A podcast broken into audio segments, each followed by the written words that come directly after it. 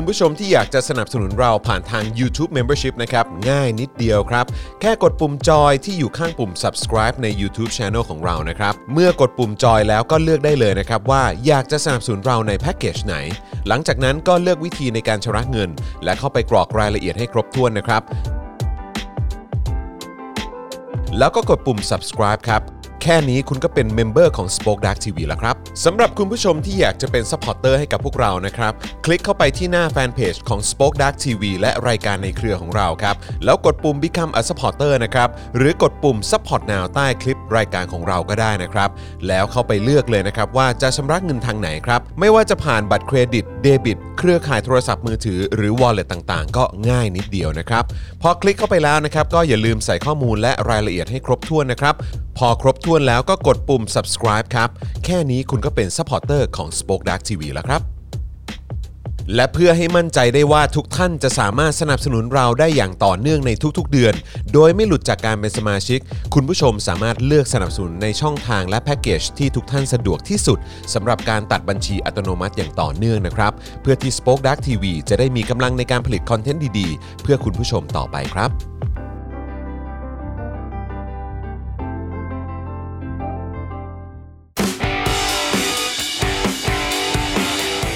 Daily Topics ประจำวันที่ 15 ธันวาคม 2564 สไตล์สภาโดดตบ ปัดตกความเห็นประชาชน ปิดหู หลับตา เดินหน้าเลี้ยงมรดกคอสอชอสวัสดีครับคุณผู้ชมครับ ต้อนรับทุกท่านนะครับเข้าสู่ Daily Topics นะครับ ประจำวันที่ 15 นะครับธันวาคม 2564 นะครับ อยู่กับผม จอห์นวินยูนะครับนะฮะจอห์นวินยู Keep in touch ว้าวนะครับว้าวว้าว แล้วก็แน่นอนนะครับ อยู่กับหนุ่มๆของเราด้วยนะครับ ต้อนรับครูทอมมิสเตอร์ไฟเซอร์สวัสดีครับผมสวัสดีครับ สวัสดีครับ สวัสดีครับสวัสดีครูทอมนะครับแหมวันนี้มาแบบลุคสดใสสดใสอยู่แล้ว สะอาดสะอ้านเรียบร้อย ปกติผมดูสกปรกไม่ขนาดนั้นใช่เลยนะเออ คือปกติพอทำสีผมอะมันจะเป็นครัอีบกลุคหนึ่งไง อ๋อใช่ไหมแล้วพออันนี้เป็นผมแบบว่าเป็นสี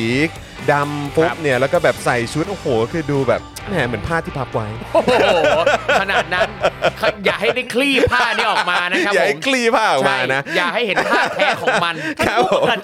ท่านผู้ประกาศข่าว เออ นะครับนะ แล้วก็แน่นอนนะครับ ดูแลการไลฟ์แล้วก็ร่วมจัดรายการกับเรานะครับ อาจารย์แบงค์มองบนถอนในใจไปพลางๆนะครับ สวัสดีครับ สวัสดีครับสวัสดีครับอาจารย์แบงค์ครับนะฮะแล้วก็สวัสดีคุณผู้ชมทุกท่านด้วยนะครับ ใครมาแล้วทักทายเซฮายกันเข้ามาได้นะครับนะฮะครับสวัสดีคุณสุวรรณีคุณอาชานะครับนะฮะคุณธนาโนนคุณเบียร์คุณเวจเจตคุณฮิรุมินะครับ สวัสดีนะครับ คุณ I love King Kong ด้วยนะครับนะฮะสวัสดีนะครับ เสื้อตื่นแล้วตื่นเลยในแบบคราวดกดกๆอ๋อนี่ ไปเห็นตรงไหนมาเนี่ยผมยังไม่เห็นเลยเนี่ย เขาเขาต้องโดกอยู่แล้วเขาเก็บไว้ไซส์ แล้วก็โดน โดนลูก นะฮะอ้าวคือทั้งน้องวิลเลียมแล้วก็ไรอันบอกว่าครับปะป๊าโกนหนวดเถอะเออนะครับว่าเราก็อืมแบบลูกนอนเออหลับฝันดีนะโถจุ้มยำยำยำเดี๋ยวลูกก็แบบโอ้โหพ่อมันแบบมันทิ่มแบบเจ็บมาก ต่อทิม เออไอเราก็แบบว่าเออหรือว่าเราต้องลงเขาเรียกอะไรนะเหมือนแบบเออเป็น conditioner หรือเปล่าที่มันจะทำให้นุ่มขึ้น อ๋อโอเค ไม่รู้มันช่วยได้หรือเปล่านะครับครีมนวดหนวดนะฮะส่วนคุณเบียร์บอกว่าครูทอมนี่หล่อวันหล่อคืนเลยโอ้นะโหขอบพระคุณครับเขอบคุณครับ นะครับ สวัสดีคุณธีระด้วยนะครับนะฮะคิดถึงมากเลยนะครับ คุณทาสแมวสวัสดีครับเอ่อ สวัสดีครับ เปิดมาก็จะแก้ผ้าแล้วเหรอครับครูทอมฮะแก้ผ้ายังไงอะไรเนี่ยฮะยังไม่มียังคลี่ครับเออผ้าครับคลี่เออฮะคลี่ฮะคลี่ผ้าคลี่ฮะคลี่ไม่ได้ผ้าแก้ครับนะฮะ สวัสดีคุณจิลลี่เวย์ด้วยนะครับครับนะฮะคุณพลอยสเลอร์นะครับ Yeah นะแล้วก็ทักทายคุณผู้ฟังใน Clubhouse ด้วยนะครับนะฮะคุณมุกสวัสดีครับคุณพัชชานะครับแล้วก็ขาประจำของเรานะครับ คุณกาฟิลครับ นะครับสวัสดีนะครับนะฮะสวัสดีทุก ๆ ท่านเลยนะครับ เดี๋ยวคขรัอบขอส่องเอ่อใน Clubhouse หน่อยดีกว่านะครับอู้วันนี้ก็มากันเยอะเหมือนกันนะอุ๊ยเนี่ยพูดถึง Clubhouse เดี๋ยวคืนนี้เนี่ยนะครับ ครับ เดี๋ยวเสร็จจาก Daily Topics เนี่ยผมก็จะมีจัดใน Clubhouse เหมือนกันเหรคอรับเรื่องอะไรประเด็นอะไรครับ ประเด็นอะไร ผมเช็คแป๊บหนึ่งนี่นี่นี่อืมอ่าหัวข้อเอ่อ back to what เดี๋ยวเปิดเดี๋ยวปิดแบบนี้จะต้องใช้ชีวิตต่อยังไง พูดถึงเรื่องการเรียนออนไลน์นะครับ อันนี้เป็นรายการ My Pleasure นะครับที่ดำเนินรายการโดยน้องลูกพีชน้องลูกพีชเหรอครับ น้องน้องลูกพีชที่เป็นอดีตนักร้อง The Voice ที่อ๋อเหรอฮะาที่อืมน้องไปเล่นดนตรีที่ม็อบตรงห้าแยกลาดพร้าวแล้วก็โดนคดี เอาจริงเหรอเนี่ย ใช่ครับ คือจำได้ว่าก็จะมีคุณคุณชื่อกันแล้วคุณคุณเอป่ะคุณใช่ไหมฮะเอคุณครับเอครับก็ก็เหมือนเป็นอีกหนึ่งคนที่ครับที่ไปร่วมกิจกรรมใช่ครับครับในม็อบต่างๆ ด้วยครับผมการชุมนุมต่างๆ ด้วยใช่ครับอ๋อแต่ว่าคุณลูกพีชก็เช่นเดียวกันใช่ครับจำได้ว่า คุณลูกอ่าพีชโดนคดีด้วยเหรอ โดนคุณลูกพีชโดนโดนคดีอะไรแบบคเหมือนฝ่าฝืนพรกฉุกเฉินใช่อะไรครับเงี้ยเหรอใช่ฮะครับผมอืแล้วก็ครับส่วนผมส่วนคุณเอเนี่ยโดนจับตอนที่ม็อบบางกลอยอ่าใช่ใช่อ่าตอนใช่ตอนคุณนั้นเออยู่ในนะครับผมอยู่ในเหตุการณ์เลยแหละใช่ครับเออจำใช่ได้ครับเลยนะครับครับ ซึ่งคืนนี้เนี่ยน้องน้องลูกพีชนะครับจะเป็นโฮสต์รายการนี้นะครับจะครับคุยกันเรื่องเกี่ยวกับอ่าการศึกษาเรื่องกับอืมการเรียนออนไลน์นะครับอืมก็จะมีน้องแบมตัวแทนจากกลุ่มนักเรียนเลวมาร่วมพูดคุยด้วยนะครับอ๋อโอเคก็ตอน3ามทุ่มถ้าใครสะดวกก็เข้าไปฟังได้นะครับครับผมนะฮะยังไงก็ติดตามกันได้นะครับสามทุ่มเจอกับครูทอมแล้วก็คุณลูกพีชครับผมนะครับแล้วก็คุณแบมได้ด้วยคเหรับมือนกันนะครับเอ่อครูทอมมีสติกเกอร์ไลน์แล้วเหรอครับ คุณอุ้ยธีมีระมีถาสักพักหนึ่งแล้วมีสักพักหนึ่งแล้วใช่ไหมฮะเแต่พอดีวันนี้ที่เพิ่งเอามาโพสต์เนี่ยเพราะว่าอ่าอยู่ๆก็มานึกนึกถึงนึกได้ว่าตอนปีก่อนครับเคยไปถ่ายรายการกับอาจารย์ชัชชาติ เออเออเออ แล้วทีนี้เนี่ยอาจารย์ก็ขอ add ไลน์เออเออเออก็ add ไปแล้วก็ทัก แบบเป็นครับภาษาทางการกลับสวัสดีครับอาจาครัรบย์ แล้วอาจารย์ชัดชาติเนี่ยก็ตอบกลับมาด้วยสติกเกอร์ไลเออน์รูปหน้าอาแกจารย์แกอ๋อด้วยรูปหน้าใช่แกด้วยรูปหน้าอาจารย์ใช่ออไอเราก็ออเลยตอบกลับด้วยรูปหน้าเราบ้างอาจารย์มีได้ได้เขาเรียกว่าเหอนกันไม่าจารน้อยหน้ากันครับ ไม่น้อยหน้ากันนะครับเออนะฮะอ่าโอเคนะครับ ก็เดี๋ยวเราจะมาพูดคุยข่าวคราวของเรากันนะครับ คุณผู้ชมใครมาแล้วก็ช่วยกดไลค์กดแชร์กันด้วยนะครับนะฮะแล้วก็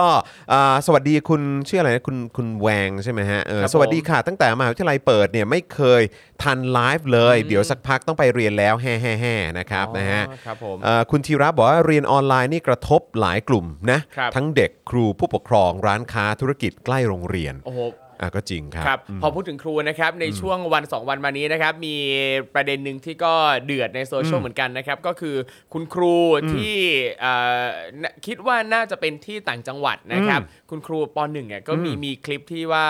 ตอนเช้าเนี่ยเด็กมาโรงเรียนแล้วทีนี้เหมือนกับว่าเด็กเองเนี่ยก็ไม่ได้อยากมาโรงเรียนอะนะคอ๋รับอที่มีการฉุดกระชากลากใช่ถูแล้วเข้าแบบไปดึงครูแบบสามสี่คนเนอะใช่เออแล้ว ก็พอเป็นประเด็นว่าคนก็รู้สึกไม่โอเค ที่ครูมาทำแบบนี้แทนที่จะพูดดีๆ แทนที่จะใช้จิตวิทยาใช่เด็กอะไรเงี้ยใช่เออแล้วคุณครูก็เลยมาอัดคลิปอธิบายว่า ไม่ได้ดึง แค่จับจับจับมือเด็กเฉยๆ แต่เด็กเนี่ยมันมีอาการยื้อต้านเออ ยื้อ มันก็เลยดูเหมือนดึงแต่จริงๆแล้วไม่ได้ดึงซึ่งแบบมันก็คล้ายๆ การขืนใจอะ อืมคือเอาจริงดูยังไงฝืนมันใจก็ดูว่าเขาดึงใช้คำนี้แล้วกันะเออเออ ฉุดกระชากลากถูอะนี่ไงเขาถึงเรียกว่าการศึกษาภาคบังคับ เอออ คือแบบมันไม่โอเคนะฮะ ครับไม่โอเคจริง ๆ ครับนะคุณชูชูลีนะครับบอกว่านอร์เวย์มหาวิทยาลัยเพิ่งเปิดครับ เอ่อสิงหาธันวาจะปิดอีกแล้วนะครับ ครับ ลุ้นรายวันกลัวโรงเรียนประถมของลูกเนี่ยจะถูกปิดตัวเลย ตัวเลข เอ่อตัวเลขพุ่งไม่หยุดเลยโอ้ครับผมนะฮะก็ต้องติดตามกันต่อไปนะครับ เพราะว่าผมดูท่าทางแล้วโอมิครอนนี่ก็ น่าจะไม่ธรรมดา ใช่คือตอนครับทีแรกก็คิดว่า อืมโอเคก็น่าจะนะโอเค เราก็ต้องระมัดระวังไว้ก่อนสำหรับครับ คนที่คนที่เอ่อเป็นอยู่ในกลุ่มเสี่ยง ครับ ผู้สูงอายุนะครับมีโรคประจำตัวอะไรแบบนี้ครับหรือยังไม่ได้ฉีดวัคซีนเนี่ยอันเนี้ยก็ต้องระมัดกะเอ่อระวังกันเอาไว้นะครับ ครับแต่ว่าตอนนี้ดูเหมือนว่าคนที่ฉีดวัคซีนแล้วก็ชะล่าใจไม่ได้นะครับ เออใช่นะคครัรับบยังไงก็ต้องคอยติดตามกันนะครับ ตอนนี้ดูเหมือนว่าวัคซีนจะมีเยอะพอสมควร อาจจะมีใช่ล้นหรือเปล่าผมก็ไม่แน่ใจ แต่ว่าครับผมตอนนี้ที่แอบเอ่อ นึกถึงอยู่เหมือนกันก็คือเรื่องของยา ครับ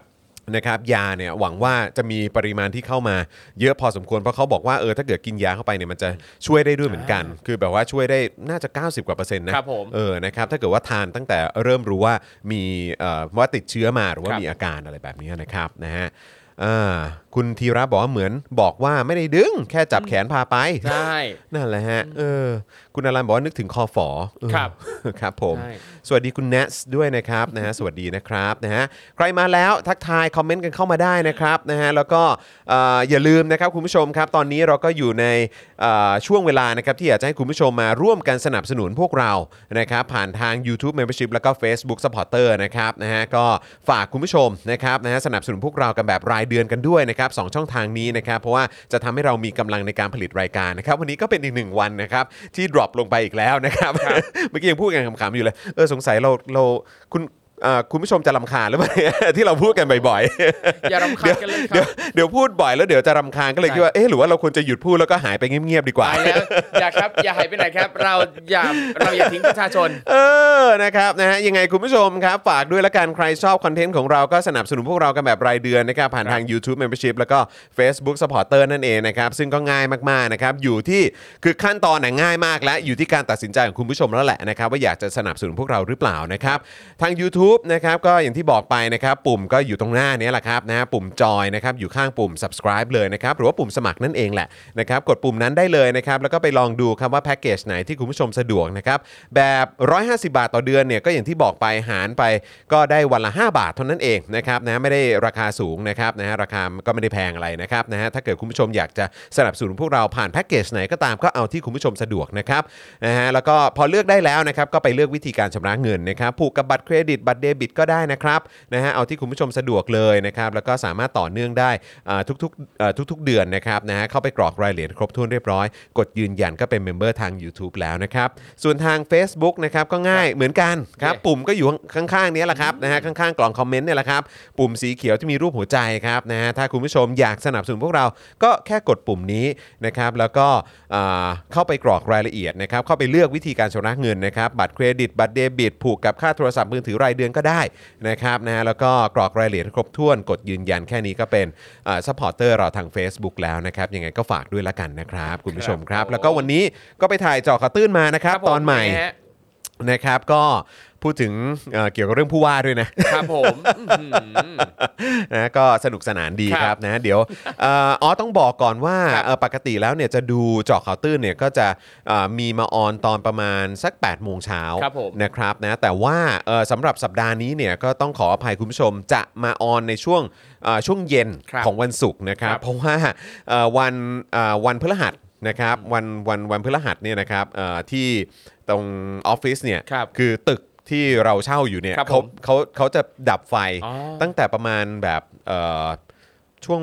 สายๆอะฮะ ไม่ไม่ไม่ฮะประมาณสักแบบ 3ามทุ่มจนถึงแบบอ๋ออ๋อครับผม6โมงเช้าอะไรคแบรับบเนี้ยแล้วเวลาเราตัดต่อครับคุณผู้ชมเราตัดต่อเราอยู่กันถึงเช้าอะนะครับนะฮะก็เลยแบบว่าวันพฤหัสก็ไม่สามารถอยู่จนเช้าได้นะครับเพราะว่าเขาจะดับไฟนะครับนะก็เลยแบบไม่สามารถที่จะเข้าไปตัดต่อกันได้นะครับครับก็เลยเดี๋ยวต้องขอเอ่อขยับเวลาการครับออนมานิดนึงนะครับครันะบก็อยากจะให้คุณผู้ชมรู้ว่าเออเวลาเราตัดต่อกันเนี่ยคือถ่ายวันพุธเสร็จเนี่ยก็ตัดต่อคืนนั้นเลยนะก็คือคืนคืนนี้เลยครับซึ่งก็ลากยาวกันจนถึงตีสองตีสามมาแหละนะครับกลับมาตอนเช้าก็มาตัดต่อกันใหม่นะครับครับ แล้วก็คืนวันพฤหัสก็ปกติแล้วก็จะลากยาวจนถึงประมาณแบบตีสองตีสามเหมือนกันครับนะครับนะแล้วก็ถึงจะได้กลับบ้านกันนะฮะครับผมแล้วก็ทีมงานของพวกเราพี่โรซี่อะไรต่างๆ ก็ช่วยกัน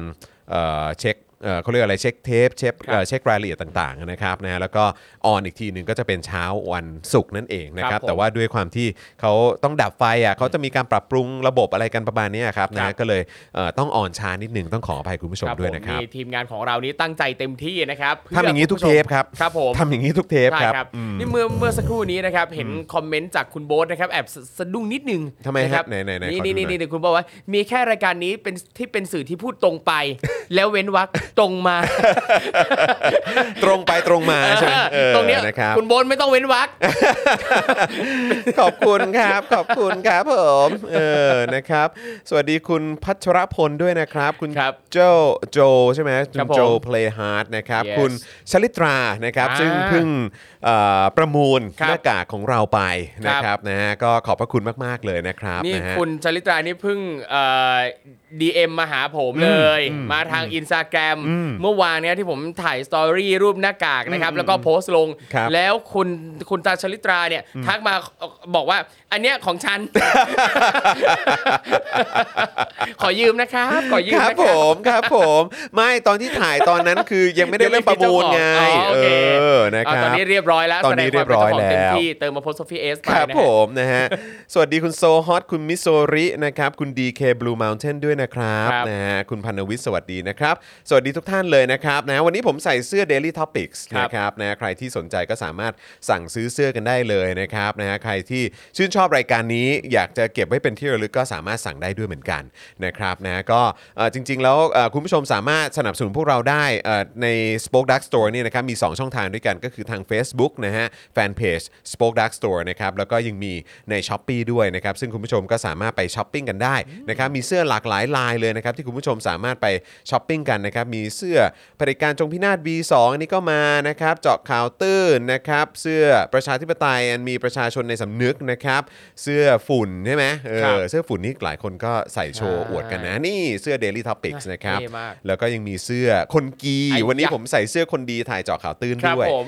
นะครับนะใครสนใจก็สามารถสั่งกันได้ แล้วก็อย่าลืมมีถุงผ้าแมกเนตต่างๆ ของครับรายการเจาะข่าวตื้นนะครับ แก้วเจาะข่าวตื้นก็มีแก้ว Spoke Dark TV ก็มีด้วยนะครับครับผมแล้วก็หมอนเผด็จการจงพินาศนะครับ คุณผู้ชมก็สามารถไปนี่เลยช้อปปิ้งกันได้ ของจริงอยู่ในมือของครูทอมใช่ครับแล้วนะครับนุ่มเออมากทรงเลยดีนุ่มด้วยนะครับใช่นะฮะยังไงก็สามารถสั่งกันได้นะครับนะครับฮะผมทรงดีมากพะยะค่ะ ทรงดีมากพะยะค่ะอื มมาได้ไงวะ ก็ทรงดี ครับผมนะฮะอะเดี๋ยววันนี้เราจะมาคุยกันในหลากหลายประเด็นนะครับ ก็จะมีสภาตีตกร่างพรบนะครับ ยกเลิกคำสั่งคอสช ทั้ง 2 ฉบับเลยครับอืมครับผมนะฮะก็อย่างที่เราเคยพูดไปเนอะโอ้โห นี่ถ้าใครยังคงอยากให้คำสั่งคอสช มีอยู่เนี่ยก็ครับดูเหมือนว่าก็คงสนับสนุนเผด็จการนั่นแหละใช่ครับนะครับเดี๋ยวมาดูรายละเอียดกันหน่อยดีเย่กว่านะครับแล้วก็ยังมีประเด็นเพื่อไทยครับงัด 4 ข้อเท็จจริงจำนำข้าวนะครับโต้รัฐบาลบิดเบือนข้อมูลอ้าวครับมาจำเออนี่ก็น่าสนใจข้วนะครับเพราะว่าจนถึงทุกวันนี้นะคครัรับบการอ้างความเสียหายจากโครงการรับจำนำข้าวเนี่ยนะครับครับก็ยังคงใช้กันอยู่โอ้โหนะครับผ่านมา 8 ปีแล้วครับผมนะฮะก็ยังใช้กันอยู่ครับเหมือนเป็นสิ่งหนึ่งที่อยู่คู่กับสังคมไทยอนั่ยู่นน่ะคู่สิสังคมสลิมมาช้านานคิดอะไรไม่ออกเออจำนำข้าวไว้ก่อน ใช้ไว้ก่อนจำนำข้าวโอ้มตายตายนะครับกลัวกลัวแล้วก็เดี๋ยวเราจะมาติดตามความเคลื่อนไหวเรื่องแคนดิเดตผู้ว่ากทมกันต่อนะครับครับนะฮะแล้วก็ หลายคนก็พูดถึงประเด็นไอน์สไตน์กันนะฮะ ครับ นะครับ เครือข่ายจนะรักถิ่นนะครับ เดินทางกลับบ้านแล้วนะครับ พอใจครมสั่งชะลอโครงการรอทำ SEA ก่อนนะครับ ครับ ซึ่งเดี๋ยวก็คงจะต้องมาเช็คกันเพราะว่าเอออันนี้อันนี้ฝากน้องกริ่ง ด้วยละกันเชื่อว่าน้องกริ่งน่าจะฟังอยู่นะครับ คือวันนี้เนี่ยเราก็ผมผมไปดูรายละเอียดมาก็เหมือนว่าจะมีรายละเอียดที่เอ่อ ข้อเรียกร้องหรือว่าข้อเสนอของชาวบ้านเนี่ยหรือว่าเอ่อชาวจะนะเนี่ยนะครับเขาก็เอ่อเหมือนอยากจะให้มีการชะลอหรือว่าหยุดเอ่อการดำเนินการอะไรต่างๆ ไว้ก่อน ก็คือเท่าที่ผมเห็นเนี่ยผมจะเห็นว่าเหมือนเขาบอกว่าไอ้ตัวใน part ของหน่วยงานภาครัฐครับหรือว่าหน่วยงานต่างๆ ของรัฐเองเนี่ยก็คือให้หยุดไว้ก่อน ครับผม นะฮะการดำเนินการอะไรต่างๆเนี่ยแต่ผมอยากรู้ว่าแล้วใน part ของเอกชนล่ะครับ เออเขาหยุดด้วยหรือเปล่านะฮะเพราะว่าก็คือชาวบ้านเนี่ยที่เขามาเนี่ยเขาก็ตั้งคำถามเหมือนกันครับ เพราะว่าอ้าวให้ให้คำสัญญาไว้เมื่อตอนปีที่แล้วว่าทุกอย่างจะหยุดไว้ก่อนจนกว่ามันจะผ่านเรื่องของการเอ่อประเมินสิ่งแวดล้อมอะไรต่างๆ ใช่ไหมครับ แล้วก็มาจากเอ่อฝ่ายหรือว่ากลุ่มคนที่ทุก ๆ ฝ่ายยอมรับครับ อะไรอย่างนี้ใช่ไหมฮะแต่ว่า เอ่อเห็นชาวบ้านเขาก็บอกว่า เอ้าแต่ว่าการดำเนินการต่างๆ ของภาครัฐ หรือแม้กระทั่งของเอกชนเองครับเนี่ยก็ก็ไม่ได้หยุดนะเออก็ยังดำเนินเดินหน้าครับผมต่อไปอะไรเงี้ยอ่าก็เลยอยากจะรู้ว่าแล้วพาร์ทนี้เนี่ยเอกชนเขาครับเขาหยุดด้วยหรือเปล่า อ่า เพราะเอ่อเหมือนเมื่อวานนี้เนี่ยเอ่อประยุทธ์ให้สัมภาษณ์ปะครับ เออนะครับคือคุณผู้ชมต้องเข้าใจว่ามันพูดกันเยอะมากครับเออแต่ว่าเหมือนประยุทธ์พูดในเชิงว่าเอ้าแต่เอกชนจะไปห้ามเขาหรือจะไปสั่งใช่หยุดใช่เขาก็ไม่ได้อืมนะครับก็เลยอยากจะรู้เหมือนกันว่าประเด็นนี้เนี่ยเอกชนหยุดหรือเปล่าครับนะครับยังไงฝากน้องกลิ่นเช็คด้วยนะครับนะฮะแล้วก็ยังมีประเด็นเอิ่มที่เราจะคุยกันครมไฟเขียวแผน 11 ปี ฟื้นฟูคลองแสนแสบครับ วงเงิน 8.25 หมื่นล้านบาท โอ้โห ตังใครนะ ตังใคร8หมื่นล้านครับ ครับผม 11 ปีฟื้นฟูคลองแสนแสบครับ ครับ เจาะปมการจราจรในแคมป์ผู้ลี้ภัยศูนย์อพยพนะครับจากความเครียดขับแค้นใต้มาตรการโควิดนะครับสู่การลุกหือประท้วงเจ้าหน้าที่กองอาสารักษาดินแดนครับ โอ้ต้องมาดูนะครับว่ามันเกิดอะไรขึ้นนะครับทำไมผู้ลี้ภัยเขาถึงเอ่อ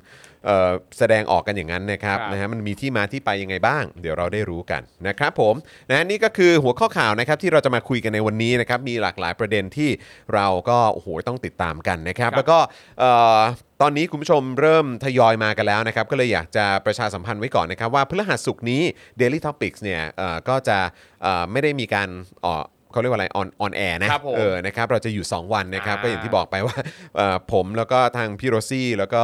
เอ่อทีมงานหลาย ๆ คนเนี่ยก็อาจจะขอเอ่อหยุดพักร้อนนิดหนึ่ง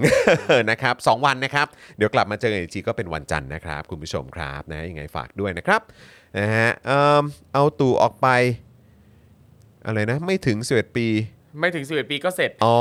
ครับผมนะฮะ I love King Kong บอกว่าจะอยู่ยาว 11 ปีเลยเหรอเยอะครับผม นะครับ คุณไมเคิลสุวรรณเมธานนท์บอกว่าลุงเขา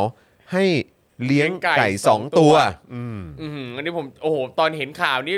หาเลยรีบหาไก่มาเลี้ยงเลยอืม นะครับ นะนะฮะเศรษฐกิจพอเพียงเราจะได้แบบเอ่ออยู่ดีกินดีนะครับครับเลี้ยงไก่ผมกันทุกบ้าน อืมนะครับผมคุณดีเคบลูมา u เทนบอกว่าเหงาเลยอยู่ 2 วัน แต่ผมกำลังคิดอยู่ว่านะครับมีความเป็นไปได้ว่าในช่วงอยู่ 2 วันนี้เนี่ยอาจจะมีคอนเทนต์ที่เป็น Exclusive โอ้ออกมาให้คุณผู้ชมได้ครับดูได้ติดตามกันให้หายเหงากันนะครับนะเพราะฉะนั้นก็เดี๋ยวคอยติดตามกันได้นะครับใน 2 วันก็คือพฤหัสศุกร์นี้นะครับครับเดี๋ยวน่าจะมีคอนเทนต์ออกมาให้คุณผู้ชมได้ติดตามกันแหละนะครับเพราะฉะนั้นใครที่อยากจะติดตามคอนเทนต์พิเศษพิเศษเหล่านี้ก็อย่าลืมสนับสนุนพวกเรานะครับแบบรายเดือนกันด้วยนะครับผ่านทาง YouTube Membership แล้วก็ Facebook Supporter นั่นเองนะครับครับผมนะฮะอะงั้นเดี๋ยวเรามาเริ่มกันเลยดีกว่าครูทอมได้เลยครับนะฮะเรามาเริ่มกันที่ข่าวแรกกันดีกว่านะครับครับกับผมประเด็นสภาตีตกร่างพรบ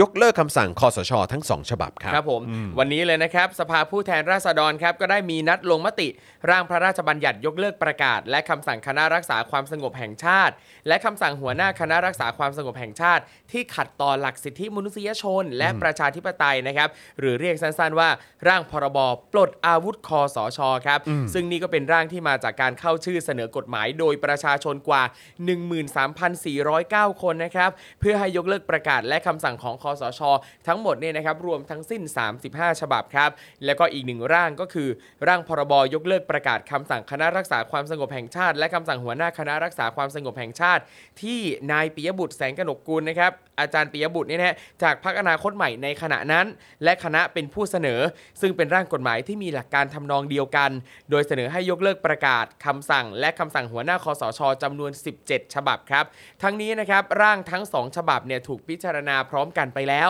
เมื่อวันที่ 8 ธันวาคมที่ผ่านมาครับ แต่ว่าก็จะมีการลงมติรับหลักการแยกฉบับกัน ในวันนี้เนี่ยนะครับเขาก็จะใช้วิธีเสียบบัตรเพื่อลงมตินะครับ ขณะนี้เนี่ยยังไม่มีรายละเอียดออกมานะครับว่าใครลงคะแนนยังไงบ้างยังไงก็แล้วแต่ครับสภาผู้แทนราษฎรก็มีมติไม่รับหลักการร่างพรบปลดอาวุธคอสชนะครับ ซึ่งเป็นร่างที่มาจากการเสนอชื่ออโดยประชาชนกว่า 13,400 คน อืมเอ่ออย่างตรงนี้เนี่ยนะครับสสเนี่ยเขาก็มีมติไม่รับหลักการนะครับเขาบอกว่าคะแนนเสียงเห็นด้วยเนี่ย162เสียง ไม่เห็นด้วย 234 เสียงนะครับว้าวตายแล้วอืมสสส่วนใหญ่เห็นด้วยกับการที่มีร่างพรบเอ่อมีเอ่อพรบปลดอาวุธคอสชเนี่ยพรบคอสชเขาเรียกนี่ว่าคือมีสสส่วนใหญ่เออนะครับที่เห็นด้วยกับการมีอยู่ใช่ของคำสั่งแล้วก็ประกาศต่าง ๆ ของคอครับสชครับผมคอสช คนที่ทำรัฐประหารเข้ามาครัคนบที่ยึดอำนาจคนที่ฉีกรัฐธรรมนูญ แล้วก็ใช้อำนาจเยอะแยะเต็มไปครับหมดกับประชาชนแล้วก็ประเทศนี้นะครับสสครับสมาชิกสภาผู้แทนราษฎรถึง 234 คนนะครับโอเค กับการมีอยู่ของประกาศของเผด็จการครับครับ ซึ่งการที่สสจำนวนมากเนี่ยนะครับ เห็นดีเห็นงามกับการมีอยู่ของกฎอะไรต่างๆ ของคอสชเนี่ย มันยิ่งเป็นสิ่งที่ย้ำว่า มันไม่ใช่ประชาธิปไตยเลยนะครับอืมมันยิ่งเป็นสิ่งที่ย้ำว่าสสนะครับที่ชื่อเต็มๆว่าสมาชิกเอ่อสภาผู้แทนราษฎรเนี่ยนะครับจริงสๆแล้วภาผู้แทนเออราษฎรนะใช่สภาผู้แทนราษฎรน่ะแต่ไม่ได้เป็นผู้แทนจากราษฎร แต่นี่คือผู้แทนเผด็จการชัดๆ เลย นั่นน่ะสิคือมันมันมันมันแปลกประหลาดมาคกรับเลยนะครับ กับการที่คุณก็แบบบอกว่าคุณอยู่ในสังคมคุณแบบคุณสนับสนุนประชาธิปไตยครับณสนับสนุนประชาธิปไตย ผมมั่นใจว่ายังไงก็ตามคุณก็ต้อง ถ้าเกิดไปถามอะคุณสนับสนุนประชาธิปไตยไหมพวกคุณก็ต้องพูดกันอยู่แล้วว่าโอ้ยเราสนับสนุนประชาธิปไตย เราอยากให้ประเทศนี้เป็นประชาธิปไตย เราคิดว่าตอนนี้ประเทศเราเป็นประชาธิปไตย แต่ตราบใดที่มีคำสั่งของเผด็จการอยู่เนี่ยแล้วก็ยังคงมีอยู่เนี่ยนะครับแล้วก็ครับยังสามารถบังคับใช้ได้อยู่เนี่ยนะครับมันจะประชาธิปไตยได้ยังไงครับ ใช่ครับ แล้วการที่คุณโอเคกับการมีอยู่กับคำสั่งและประกาศของเผด็จการเนี่ยมันก็ไม่ได้มันมันเป็นการตอกย้ำว่าไม่อะคุณไม่ได้มีหัวใจประชาธิปไตยนะครับ ครับเฮ้ยอะ ตรงนี้นะครับอ่าย้ำอีกทีนะครับคะแนนเสียงเนี่ยนะครับคือเห็นด้วยกับร่างพรบปลดอาวุธคอสชเนี่ย162 นะครับ ไม่เห็นด้วย 234 เสียงนะครับ งดออกเสียง 3 เสียง แล้วก็ไม่ลงคะแนนเนี่ยหเสียงนะครับ นอกจากนี้ครับสภาผู้แทนราษฎรยังไม่รับหลักการร่างพรบยกเลิกประกาศ และคำสั่งคอสช ที่เสนอโดยอาจารย์ปิยบุตรและคณะนะครับด้วยคะแนนเสียงเห็นด้วย 156 เสียง ไม่เห็นด้วย 229 เสียง งดออกเสียง 4 เสียง และไม่ลงคะแนนเสียงเนี่ยสเสียงนะครับนั่นเท่ากับว่าสภาผู้แทนราษฎร ปัดตกทุกข้อเสนอร่างหรือมรดกคอสชในระในวาระหนึ่ง ซึ่งเป็นขั้นรับหลักการนะครับ ไม่ว่าจะเป็นของภาคประชาชนหรือจากสสทำให้ประกาศและคำสั่งคอสช ที่มีสถานะเป็นกฎหมายเนี่ยนะครับอย่าอ่าและยังไม่ถูกยกเลิกเนี่ยจะยังคงมีผลบังคับใช้ต่อไปได้ ภายใต้ระบบกฎหมายที่เป็นอยู่ ทั้งนี้นะครับข้อมูลจากไอรอก็ได้พบว่าในการประชุมสภาผู้แทนราษฎรเมื่อวันที่ 8 ธันวาคมที่ผ่านมา มีสสจากพรรคร่วมรัฐบาลที่อภิปรายร่างกฎหมายทั้งสองฉบับเพียงหนึ่งรายก็คือนายสาธิตวงศ์หนองเตย จากประชาธิปัตย์นอกจากนายสาธิตแล้วเนี่ยก็ไม่มีสสพักร่วมรัฐบาลคนไหนเลยนะครับที่อภิปรายร่างกฎหมาย 2 ฉบับดังกล่าว ก็วีคที่แล้วไงครับที่เราผมเล่าให้คุณผู้ชมฟังครับส่วนใหญ่ก็จะเป็นแบบว่าการอภิปรายจากฝั่งของฝ่ายค้านซะมากกว่าใช่นะครับมีของฝั่งเอ่อพรรคร่วมรัฐบาลคแค่รับคนเดียวใช่คนเดียวครับเท่านั้น แล้วคนนั้นคือสาธิตวงศ์หนองเตยด้วยนะครัฮะบผมใช่เอครัอบ ก็น่าจะจำฉายาเขาได้และบทบาทเขาได้นะครับ ก่อนที่จะมีการเข้ามาของคอสชนะฮะใช่ครับ อืม ซึ่งขณะที่สสผู้อภิปรายที่เหลืออีก 14 คนเนยฮะเป็นสสพักฝ่ายค้านทั้งหมดนะครับอย่างที่ได้บอกกันไปนะครับ ซึ่งอภิปรายสนับสนุนร่างกฎหมายทั้ง2ฉบับ แล้วก็แสดงความเห็นว่า ควรรับหลักการนะครับ จากตรงนี้เนี่ยก็เลยเป็นที่น่าสนใจว่าเมื่อถึงคราวที่ต้องพิจารณาร่างกฎหมายทั้ง2ฉบับ บรรดาสมาชิกสภาผู้แทนราษฎรทั้งหลาย กลับไม่อภิปรายแสดงเหตุไม่อ่ากลับไม่อภิปรายแสดงเหตุและผลนะครับ ว่าทำไมถึงไม่สมควรรับหลักการร่างกฎหมายดังกล่าวนั่นนะสิ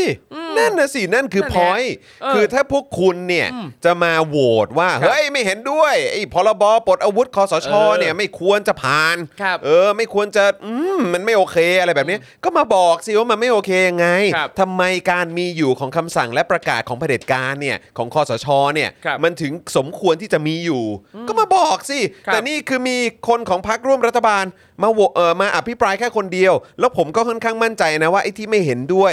234 เสียงเนี่ยโดยส่วนใหญ่แล้วก็ต้องเป็นสสจากพรรคร่วมรัฐบาล แน่นวน ไม่เหลือ แน่นวน ไม่เหลือเลยแน่นวนครับ ครับอืมนั่นแหละฮะนะฮะ อ่ ครับอะครับก็อะเดี๋ยวเดี๋ยวเดี๋ยวเดี๋ยวเดี๋ยวผมช่วยดูให้อะได้นะคครัรับบนะฮะก็อย่างที่บอกไปนะครับว่าเนี่ย บรรดาสมาเอ่อสมาชิกสภาผู้แทนราษฎรทั้งหลายเนี่ยก็ไม่ครับยอมมาอภิปรายแสดงใช่เหตุและผลไงว่าทำไมถึงไม่ควรจะรับหลักการของร่างกฎหมายที่จะมาปลดอาวุธของคอสช ครับแต่กลับเลือกที่จะโหวตไม่รับหลักการร่างกฎหมายที่ประชาชนมีส่วนร่วมในการเสนออทำให้ประชาชนที่ติดตามเรื่องนี้เนี่ยนะครับไม่มีโอกาสได้ทำความเข้าใจถึงเหตุผลของผู้แทนประชาชน ว่าเพราะเหตุใดสภาผู้แทนราษฎรถึงเลือกที่จะไม่ทบทวน เพื่อยกเลิกประกาศและคำสั่งของคอสช ใช่ อันเนี้ยคือสำสำคัญมากนะครับ คือเราจะเห็นเลยว่าปัญหาหลายอย่างเรื่องการสื่อสารหรือเรื่องใด ๆ ก็แล้วแต่เนี่ยที่มันเกิดปัญหาการคุยกันไม่รู้เรื่อง นั่นก็เพราะว่าเราไม่คุยกันด้วยเหตุและผล เราไม่เอาเหตุและผลมาคุยกันใช่อย่างอันเนี้ยสิ่งที่ประชาชนเอ่อเข้าชื่อเสนอกันมาเนี่ยเพราะเขามองว่าเอ้ยอันเนี้ยมันเป็นสิ่งที่ควรมีเป็นสิ่งที่ดีมีประโยชน์ไอ้ร่างร่างอันนี้เนี่ยแต่ พอทางฝั่งสสเองไม่เห็นด้วยนะครับเขาก็อยากจะรู้เหตุผล แต่เนี่ยพอไม่ได้บอกไม่ได้พูดกันเนี่ย มันก็เลยเป็นปัญหาคาใจว่ามันมันเกิดอะไรขึ้น คือมันไม่เคลียร์ไงใช่ครับมันไม่เคลียร์ไงแล้วหน้าที่ของคุณก็คือคุณต้องมาอธิบายอืมมีเหตุและผลมาอธิบายกับประชาชนครับที่เลือกคุณมา ว่าทำไม คือเขาเลือกคุณมาก็เลือกผ่านอีระบบการเลือกตั้งอะนะที่ครับ โอเค โดยส่วนใหญ่เราก็จะมองว่ามันปาหีนะครับนะแต่ว่าโอเคอะก็เป็นขั้นตอนตามประชาธิปไตยอะไรประมาณนี้นะฮะแต่ว่าอย่างไรก็ตามคุณก็มีหน้าที่ที่จะต้องมาอธิบายประชาชนที่เลือกคุณมา ว่าทำไมคุณถึงไม่เอาพรบอนนี้ ครับ ใช่ไหมฮะเพราะว่าก็อันนี้ก็เป็นพรบที่ถูกเป็นร่างที่ถูกยื่นมาเสนอเข้ามาโดยประชาชนเหมือนกันครับ เพราะฉะนั้นคุณมีหน้าที่ครับยังไงก็ต้องตอบยังไงก็ต้องมาอธิบาย แต่นี่คุณคือคุณไม่ทำอะไรเลยสักอย่างนะครับนะฮะอะแล้วก็ ทั้งนี้เนี่ยมีรายงานนะครับว่าที่ผ่านมาเนี่ยที่ประชุมสภามีการพิจารณากฎหมาย หรือประเด็นที่เกี่ยวข้องกับอำนาจของคอสช และโครงสร้างอำนาจที่เกี่ยวข้องในยุคคอสช ครับหากรวมครั้งนี้ด้วยเนี่ยก็เป็นครั้งทีสี่4 แล้วครับคุณผู้ชม ครั้งแรกเนี่ยเกิดขึ้นในวันที่ 4 ธันวาคม ปี ครับ 62 ครับผม 4 ธันวาคม 62 นะครับ ที่ประชุมสภาได้มีเอ่อ ได้พิจารณามีมติ 244 เสียงต่อ 5 เสียง ครับ งดออกเสียง 6 เสียง ไม่เห็นชอบให้มีการตั้งยติ ให้ตั้งคณะกรรมาธิการวิสามันเพื่อศึกษาผลกระทบ จากการกระทำประกาศและคำสั่งของคอสช และการใช้อำนาจของหัวหน้าคณะรักษาความสงบแห่งชาติตามมาตรา 44 ที่เสนอโดยพักอนาคตใหม่และพักร่วมฝ่ายค้าน อันนี้ก็เป็นเรื่องสำคัญเหมือนกันคครัรับ บ อันนี้เป็นเรื่องสำคัญเหมือนกันนะครับนะฮะเพราะว่ามีอย่างที่บอกไปครับว่ามีมตินะครับนะฮะเอ่อคือมันออกมาแบบเนี้ยนะครับ อันนี้ก็เป็นเหตุการณ์หนึ่งที่เกิดขึ้น ครับ ครั้งที่2นะครับเมื่อวันที่ 18 พฤศจิกายน 63ในการเสนอร่างรัฐธรรมนูญฉบับแก้ไขเพิ่มเติมของไอรอพร้อมด้วยประชาชนที่เข้าชื่อ 98,041 คน ซึ่งแม้ได้เสียงเห็นชอบมากกว่าเสียงไม่รับหลักการนะครับ คือ 212 ต่อ 139 เสียง แต่ก็ถูกตีตก เพราะไม่ผ่านเงื่อนไขเสียงสว1ใน 3 เสียงครับ คือแบบ คือโอ้โหผ่านสอสอได้เนี่ยครับก็ไม่ผ่านสวอยู่ดี เนี่ยเนี่ยเห็นไหมฮะเออีอสิ่งที่ฉุดรั้งความเจริญของประเทศเนี่ยนะฮะ และครั้งที่ 3 ครับ เมื่อวันที่ 17 พฤศจิกายนครับ64 นะครับรัฐรัฐสภาตีตกร่างรัฐธรรมนูญแก้ไขเพิ่มเติมของกลุ่ม resolution สดสดๆร้อนๆ เลยครับผมกับประชาชนที่มีสิทธิ์เลือกตั้ง 135,000 คนเป็นผู้นำเสนอครับครับ โดยร่างรัฐธรรมนูญแก้ไขเพิ่มเติมถูกรัฐสภาไม่รับหลักการด้วยมติ 473 ต่อ 206 เสียงครับครับและงดออกเสียง 6 เสียงด้วยกัน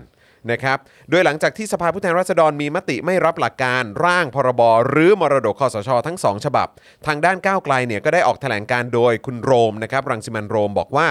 เราตั้งใจอยากจะเห็นการยกเลิกคำสั่งคอสช และเชื่อจริง ๆ ว่านี่คือการถอดสลักปัญหาที่ค้างคาในสังคมไทย นอกจากประชาชนที่ได้รับความเดือดร้อนจากบรรดาประกาศคำสั่งคอสช แล้วยังมีสสอีก 52 คน ที่เคยได้รับความเดือดร้อนเช่นกัน เราหวังว่าการอภิปรายของเราจะกระตุ้นความรู้สึกที่ครั้งหนึ่งสสเหล่านี้เคยรู้สึกในวันที่ถูกเรียกตัว จับกลุ่มและถูกปิดปากไม่ให้พูด แน่นอนว่าประกาศคำสั่งของคอสชอาจไม่ได้มีจำนวนเท่าเดิม แต่ต้องยอมรับว่าประกาศจำนวนมาก รอวันที่จะมีคนหยิบมาใช้ และนำมารังแกประชาชน ครับจึงไม่มีเหตุผลอะไรที่จะโหวตคว่ำร่างยกเลิกคำสั่งคอสช และยังไม่นับ ที่ใช้วิธีการลงมติ โดยไม่มีการอธิบาย ไม่สื่อสารให้ประชาชนทราบ คนที่โหวตคว่ำวันนี้อยากให้ส่องกระจกและถามตัวเองว่า เออ ยังจำอุ๊บเสียงอะไรฮะเนี่ยอาจารย์แบงค์กดอะไรเข้าไป ขออภัยฮะ โอ้มันลั่นกันอย่างนี้เลยแหละฮะ นะครับนะฮะฮะสรุปว่าเกิดอะไรขึ้น เออ นะฮะ อืม โอเค เออผมหาไม่เจอแล้วว่าอะว่าโอเคผมอยู่ถึงตรงไหนครับนะผมฮะอะอะก็อะนี่นี่นี่คนที่โหวตคว่ำวันครับนี้อยากให้ส่องกระจกและถามตัวเองนะครับว่ายังจำได้หรือไม่ว่าตัวเองเป็นใคร ใครคือคนที่เลือกพวกท่านมา ท่านไม่ได้มาจากคอสชพลเอกประยุทธ์จันทร์โอชาไม่ได้เลือกพวกท่าน คนที่เลือกท่านเนี่ยคือประชาชน ถ้าส่องกระจกแล้วยังจำตัวเองได้ก็ขอให้เดินหน้าทำหน้าที่แก้ปัญหาที่ประชาชนได้รับความทุกข์ยาก ถ้าท่าน แต่ถ้าท่านจำไม่ได้ ผมก็เชื่อว่าประชาชนก็จะจำท่านไม่ได้เหมือนกัน และนั่นคือผลกรรมที่ท่านเลือกที่จะไม่ฟังประชาชน ครับ นะครับขณะที่คุณเป๋านะครับนายยิ่งชีพอัชชานนท์นะครับจากไอรอนะครับแถลงว่าวันนี้สสส่วนใหญ่ไม่รับหลักการ ซึ่งสัปดาห์ที่ผ่านมายังไม่มีสสคนไหนอภิปรายว่าจะไม่รับหลักการ และไม่มีสสคนไหนอธิบายเหตุผลว่าทำไมจะไม่รับหลักการร่างนี้ จากวันแรกจนถึงวันนี้ เราไม่เคยได้ยินเหตุผลในการคัดค้านอะไรว่าประกาศคำสั่งคอสช ที่ออกมาโดยคนคนเดียว และละเมิดสิทธิของประชาชนยังคงมีอยู่ต่อไป ดังนั้นการลงมติวันนี้จึงไม่มีเหตุผลอะไรรองรับ และเป็นการประจานคนที่ลงมติเองว่าไม่มีเหตุผลอะไรมารองรับได้ว่าเหตุใดถึงไม่รับหลักการ ครับ หากประชาชนรู้สึกเศร้า เสียใจและโกรธ เรายังมีอำนาจการลงโทษผู้แทนราษฎรในการเลือกตั้งครั้งต่อไป ขอให้จดจำว่าใครที่ลงมติไม่รับหลักการโดยไม่มีเหตุผล ต้องไม่เลือกคนเหล่านั้นกลับมาอีก ครับ จากนี้ยังมีก้าวต่อไปและกิจกรรมอีกมาก เราต้องรวมพลังกันอีกหลายครั้ง ขอให้ทุกคนมีความหวังตั้งมั่นทวงคืน ประชาธิปไตยกลับมาโอ้โหครับตรงนี้นี่เห็นด้วยกับคุณเป๋ามาก ๆ เลยนะครัรอลิสต์เลย ใช่ คือ การที่เราในฐานะประชาชนเนี่ยนะครับเลือกสอสอเข้ามาเนี่ยเราหวังว่าจะให้เขาเนี่ยเป็นกระบอกเสียงแทนเราเข้ามาพูดมาแต่ในฐานะที่เป็นประชาชน Yeah. เขาคือตัวแทนของประชาชน แต่เมื่อเหตุการณ์ลักษณะเมื่อมีเหตุการณ์ลักษณะนี้เนี่ยนั่นแปลว่าสอสอหลายคนที่คุณเลือกเข้ามาเนี่ยนะครับเขาเข้ามานั่งอยู่ในสภาแล้ว แทนที่เขาจะทำหน้าที่แทนเรา แต่เขาเลือกที่จะไม่ฟังเสียงของประชาชนใช่เขาเลือกที่จะเข้าไปอยู่ทางฝั่งเผด็จการเขาไม่เห็นหัวประชาชนเลยดังนั้นถ้าเรารู้แล้วว่าสสที่เราเลือกมาเนี่ยเป็นแบบนี้เนี่ยครั้งต่อไปเราอย่าไปเลือกเขาอีก อย่าไปเลือกครับ ไม่ว่าจะด้วยเหตุผลอะไรก็แล้วแต่นะครับ ไม่ว่าจะแบบโอ้มีซื้อเสียงให้เงินนั่นนี่นู่น สนิทกันเพื่อนกันญาติกันญาติพี่น้องเพื่อนฟูงพ่อแม่อะไร ไม่ต้องไปสนใจเลย มันก็เราจะวนอยู่แค่นี้ใช่ครับอืมเนอะอย่าเลือกมันก็จะวนอยู่แค่นี้จครับริงผมๆคือถ้าเกิดว่าคุณยังคงแบบ เออ ด้วยความเกรงใจเออคือแบบแล้ว อนาคตของคุณครับคุณภาพชีวิตของคุณนะฮะสิทธิเสรีภาพของคุณ ครับ สิ่งที่คุณควรจะได้รับตามหลักการประชาธิปไตย คือแบบมันก็จะหายไปเพราะความเกรงใจเนี่ยแหละครับ ใช่ครับ ถ้าเราอยากจะให้เกิดการเปลี่ยนแปลงขึ้นในสังคมนะครับ สิ่งที่เราต้องทำคือ เราก็อย่าทำแบบเดิม ถ้าเรายังทำแบบเดิมยังเลือกคนเดิมๆยังเลือกตั้งการเข้าไปการกระบาดด้วยวิธีเดิมๆแน่นอนว่าความเปลี่ยนแปลงเนี่ยมันไม่สามารถจะเกิดขึ้นได้เลยนะครับ ดังนั้นถ้าเราอยากจะให้สังคมเปลี่ยนแปลง อยากจะให้สิ่งที่เกิดขึ้นในสภาเนี่ยเปลี่ยนแปลง เราก็ต้องช่วยกันนะครับ ทุกคนนะครับแล้วก็อย่าหมดหวังนะครับ เราต้องทำกันต่อไป คือบางทีอะผมนั่งคิดอยู่เหมือนกันนะ ครับหลาย ๆ ครั้งอะที่แบบว่ามีคนก็เลือกแบบเลืเลือกพักเดิมอะเออหรือว่าครับไม่ไม่ไม่ใช่เลือกพักเดิม เลือกคนเดิมดีกว่า ครับเพราะบางทีเขาก็คงย้ายพักย้ายอะไรพรรคแบบเนี้ยเนาะแล้วก็แล้วก็ไปอยู่กับเผด็จการอะครับไปอยู่กับพักเผด็จการอะ อืม เออแล้วบางทีเลือกเพราะแบบว่า เออเขาก็อยู่มานานแล้วอะไรเงี้ยครัแต่บแต่แต่คือผมผมเข้าใจนะว่าเออแบบ เหมือนเหมือนอย่างที่เคยคุยกับพี่แขกว่าเออมันมันก็เป็นเรื่องของผลประโยชน์ที่ประชาชนจะได้รับจากครับจากท้องที่ของเขาที่ที่เหมือนแบบสสอาจจะเอาความเจริญไปลงในพื้นที่หรือท้องครับ ที่เขาอะเออแต่ว่าก็คือแบบบางที อยากรู้ว่าเขาได้คือประชาชนได้ประโยชน์จริงหรือเปล่า ครับ หรือว่าเป็นเพียงเพราะว่าอาจจะเป็น จะใช้คำว่าอะไรเป็นเป็นที่รู้จัก อืม หรือว่าอยู่มานาน ครับอยู่มาหลายสมัยครับ เอ่ออยู่มาตั้งแต่รุ่นพ่อนี่ก็ตกทอดมาถึงรุ่นลูกอะไรครับ แบบนี้เออแล้วก็คือแบบแล้วคุณภาพชีวิตคุณดีขึ้นจริงปะครับ หรือมันดีขึ้นแบบทีละนิดทีละนิดทีละหน่อย ครับหรือว่ายังไงหรือครับว่าคุณได้ประโยชน์อะไรอะใช่ เออจากการจากการที่สนับสนุนคนที่สนับสนุนเผด็จการอะ ครับ อย่างเอ่อล่าล่าสุดที่มีการเลือกเลือกตั้งท้องถิ่นนะครับ อืมในหลาย ๆ จังหวัดเนี่ยก็มีรุ่นน้องที่มหาวิทยาลัยผมเหมือนกันก็ไปลงสมัครเหมือนกันอืมนะครับ แล้วก็ไม่ได้รับเลือก อืม แล้วทีนี้เนี่ยก็มาทราบทีหลังว่าอ่ากลุ่มชาวบ้านหลายคนที่ไม่ได้เลือกเนี่ยเพราะว่าเขามองว่าเนี่ยอ่ายังเด็กอยู่ซึ่งจริงๆก็ 30 กว่าแล้วนะครับ ยังเด็กอยู่ แล้วก็เขาก็เทให้กับ คนที่เคยทำมาตั้งนานแล้ว ถึงแม้ว่าท้องถิ่นนั้นก็จะยังไม่ได้รับการพัฒนาแต่เขาบอกว่าเขาเป็นผู้ใหญ่กว่าเขามีประสบการณ์มากกว่า แต่คือประสบการณ์นั้นคือมันเห็นชัดว่ามันไม่ได้มีอะไรดีเกิดขึ้นกับท้องถิ่นเลย แต่ก็แล้วเรายังเลือกคนเดิมๆอะเราก็ต้องเราควรจะหาคนใหม่ ๆ ที่จะสามารถทำให้เกิดการเปลี่ยนแปลงได้ดิหรือว่ายังไงฮะหรือว่าเราเราคนในประเทศนี้จำนวนหนึ่งอะครับเคยชินกับความที่ว่า ได้แค่นี้ก็ดีแล้วหรืออะไรประมาณนี้ปะก็เป็นไปได้เป็นไปได้สูงมากได้แต่ว่าค่นี้ก็ดีแต่ว่าล้ไม่เคยเจอประสบการณ์ในลักษณะที่ว่าแบบไม่สิ มันต้องแบบมันต้องดีกว่านี้ เอ้ยแบบว่าเฮ้ยเปลี่ยนแล้วมันดีว่ะครับหรือหรือเนอะเออหรือว่าหรือว่ายังไงอะอันนี้หรืออันนี้ว่าคืออยากรู้เหมือนกัน เป็นไปได้ไหมว่าอีก nature nature หนึ่งของคนไทยจำนวนหนึ่งก็คือรู้สึกว่าเราไม่ได้อยากได้การเปลี่ยนแปลงอะอืมคือรู้สึกว่าอยู่แบบนี้ ถึงแม้ว่ามันอาจจะไม่ได้ดีมาก แต่เราก็ไม่ได้เดือดร้อนอะไรขนาดนั้น ก็ยังอยู่กันมาได้อืมดังนั้นเราก็อยู่กันมาได้อ้าวเราอยู่แบบนี้ต่อไปก็ได้ เหมือนกับว่าสมมุติถ้าเกิดการเปลี่ยนแปลงอาจจะมีความรู้สึกว่า ไม่มั่นใจว่า เอ้ย มันจะเปลี่ยนไปในทางที่ดีขึ้นหรือเลวลงวะอืมดังนั้นเอาแบบนี้แหละ อย่างน้อย safe safe อย่างน้อยอืมเหมือนที่ผ่านมาก็มันก็ก็ไม่ได้แย่อืมเพราะว่าคือจะบอกว่ามันแค่เสมอตัวนี่ก็ครับแบบผมก็ยังไม่กล้าพูดเลยนะเพราะหลาย ๆ พื้นที่ผมก็รู้สึกว่าแบบเฮ้ยครับ คือแบบอืมแล้วก็ยังเลือกกันอยู่อีกเหรอครับ แล้วแล้วที่หนักกว่าก็คือว่าแล้วไอ้พวกสสพวกนี้เนี่ยก็ไปไปร่วมอยู่กับพรรคเผด็จการด้วยคนะรับ ครับ ซึ่งเราก็แบบว้าวอืมแบบเอาจริงเหรอ เออ ก็โอเคครับนะครับ มันนี่แหละ มันก็ยังมีบางคนที่แบบคิดว่าแบบ ใครมาเป็นเราก็ยังต้องทำก้มหน้าก้มตาทำงานเหมือนเอเดิมอมันด้วยมีมันมีแนวคิดอย่างนั้นอยู่ใช่ใช่แน่บางคนคิดแบบนี้แต่แต่ถ้าคิดแบบนี้เนี่ยในยุคของประยุทธ์เนี่ยเราก็จะเห็นเลยว่าการที่ประยุทธ์เป็นนายกรัฐมนตรีเนี่ยมันชัดแล้ว มันชัดแล้วว่าบางคนเนี่ยไม่ใช่ว่าก้มหน้าก้มตาทำงานเหมือนเดิมนะครับ เพราะหลายคนไม่มีงานทำนะครับ ในยุโอ้คโหประยุทธ์เนี่ยตกงานเยอะที่สุด เออเป็นประวัติการเลยครับ ครับ อืมนะครับคุณมุกบอกว่าก็เออที่คิดว่าไม่แย่ เพราะยังไม่เคยเจอที่ดีหรือเปล่า นั่นน่ะสิครับครับอืมนะครับ คุณดารุณีบอกว่าแบบที่ครูทอมพูดเลยค่ะ เออนะครับ คุณนัทพิชาบอกว่าคนรุ่น 40 50 60 ขึ้นไป ส่วนใหญ่จะยึดติดตัวบุคคลในท้องถิ่น ครับ ก็เป็นเรื่องที่น่าเศร้านะครับใช่ ซึ่งนะฮะ การยึดติดตัวบุคคลเนี่ยแหละครับทำให้มีการซื้อตัวกันไปมานะสอเอ่อพักนั้นนี้นู้นก็คือดูเลยว่าเอ่อคนไหนที่แบบอื้อหือ มี power เยอะดังนั้นดึง เพราะรู้ว่าประชาชนติดที่ตัวบุคคลแน่นอน เออนะครับ เอ๊ะเมื่อสักครู่นี้มีข้อความหนึ่งแบบโหดมาก คนแก่มี 2 ประเภทก็คือยิ่งแก่ยิ่งฉลาดนะฮะกับเอ่ออะไรนะ ยิ่งแก่ยิ่งฉลาดยิ่งดี กับอ่ายิ่ยิ่งแก่ยิ่งดักดานโอ้โห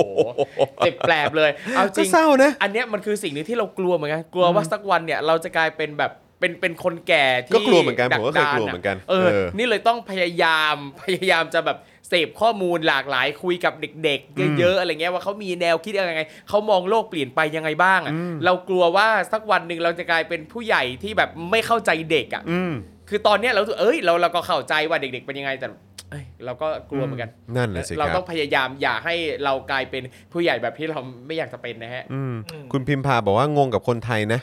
นะคะ ชอบคนแก่มองว่าคนอายุมากเก่งกว่าคนอายุน้อย ซึ่งแบบคือ คือผมว่าในในในแม้แม้กระทั่งบรรยากาศในการเมืองไทยตอนนี้เนี่ย มันก็เห็นชัดว่าคนรุ่นใหม่อะครับมีความเข้มข้นมาก ๆ เลยนะฮะครับ ด้วยด้วยด้วยความที่ว่าสังคมไทยเป็นสังคมที่ค่อนข้างยึดถือเรื่อง seniority อาวุโสระบบอาวุโสโซตัสที่มันอยู่กับในหลากหลายสถาบันในประเทศไทยใช่คือสิ่งหนึ่งใช่ที่มันปลูกฝังอะมันย้ำให้คนไทยเชื่อมั่นในระบบอาวุโสนะครับนอกจากโซตัสยังแบบอ่าเป็นเรื่องค่านิยมการเลี้ยงดูต่างๆ นานาที่เราจะต้องเคารพผู้หลักผู้ใหญ่ผู้ใหญ่อาบน้ำร้อนมาก่อน เป็นเด็กต้องสงบเสงี่ยมเจียมตัวห้ามไปต่อล้อต่อเถียงอะไรใดๆเงี้ยมันคือสิ่งหนึ่งที่เราใช้ความอาวุโสเนี่ยมากดทับมากดคนอื่นอีกทีมานึงกดเราอยู่ทำให้ใช่ใช่เออ ก็นั่นแหละครับใช้ครับใช้ความอาวุโสในการกดกดเอ่อกดกดคนรุ่นใหม่ครับนะครับกดประชาชนนะครับนะก็ก็เป็นอีกมิติหนึ่งในการกดขี่นะครับนะฮะที่เกิดขึ้นในสังคมไทยนะครับมันมีหลากหลายครับนะฮะครับมันมีในเรื่องของแบบเออความสุภาพเออเอาอ่อนน้อมถ่อมตนครับเออต้องเงียบไว้นะ กาละเทศะอ่าใช่อะไรอย่างเงี้ยซึ่งแบบว่าบางทีเราก็รู้สึกว่า เอออันนี้มันเหมาะกับเวลามากเลยนะครับผมมันเหมาะมันถูกกาลเทศะมากเลยนะครับ ที่จะครับพูดตอนนี้ก็คืออเราไม่ควรมีเผด็จการนะฮะครับผมเออใช่เราครับควรเป็นประชาธิปไตยครับนะฮะ ก็กลายเป็นว่าโอ้ยยังอย่าพึ่งเลยนะเออตอนนี้ก็แบบว่าเน้นความสงบสุขไว้ก่อนเออเน้นความแบบว่านะเออให้ลุงตู่มาดูแลก่อนเอ้าก็ มึงจะบ้าเปล่าถ้าถ้าถ้าถ้าพอเป็นเลยผมอยากถามกันว่า แล้วเมื่อไหร่ล่ะมันถึงจะเหมาะสมแก่กาลเทศะไอการที่เราจะมาพูดอะไรแบบนี้เนี่ยตอนที่สามอ๋อกีบหมดหมดประเทศไปแล้ว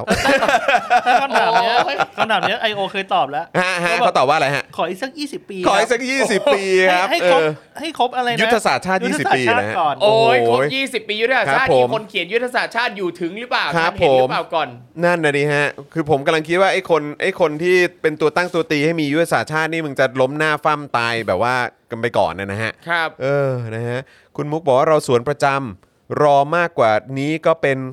กะกาลาเทศะแล้วค่ะ อืม เออ ไม่ใช่กาลเทศะเอาน่าสนใจมากนะ กาละเอเทอศะกับกาลาเทศะใช่นะฮะเออ นะครับ นะฮะเอิ่มคุณลีบอกว่าวันนี้เป็นไรไม่รู้นึกคำไทยไม่ค่อยออก เม้นลำบาก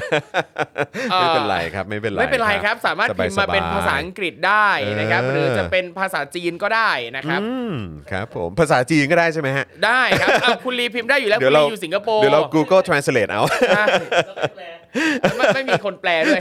คือพิมพ์ได้ แต่แสไม่ดได้งบอกความเห็นมาเลยแปได้แสดงความเห็นมาเลย เออนะครับนะฮะเอ่อ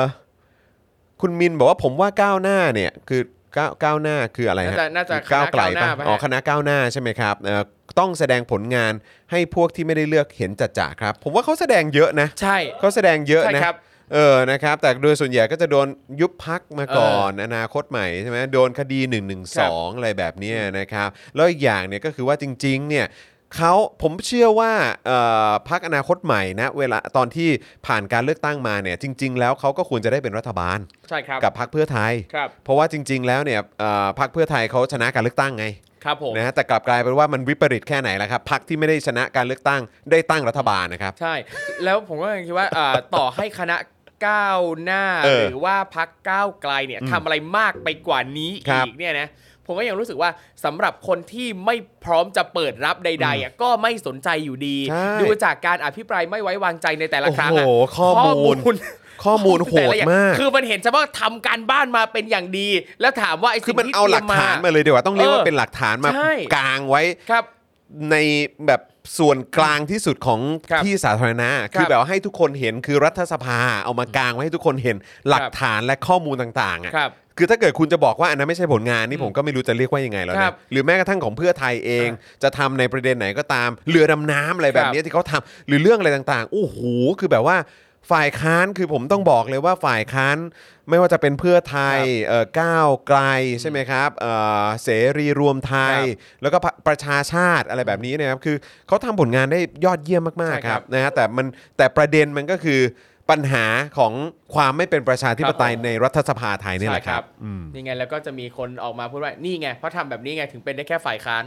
เอ้าทำยังไงทำยังไงล่ะครับเหรอเอออยากมี 200เอออยากมีสว250 คนจังเลยฮะใช่เออต่อให้เขาทำแค่ไหนอะครับคนที่เขาเชียร์ฝั่งรัฐบาลนะอืมเขาจะบอกว่าอืมบ้านเมืองไม่เห็นเจริญเลยเออแล้วก็บอกว่าเนี่ยพอพอมันเกิดเหตุการณ์เกิดวิกฤตต่างๆ ก็แบบว่าเฮ้ยแบบพวกพักฝ่ายค้าน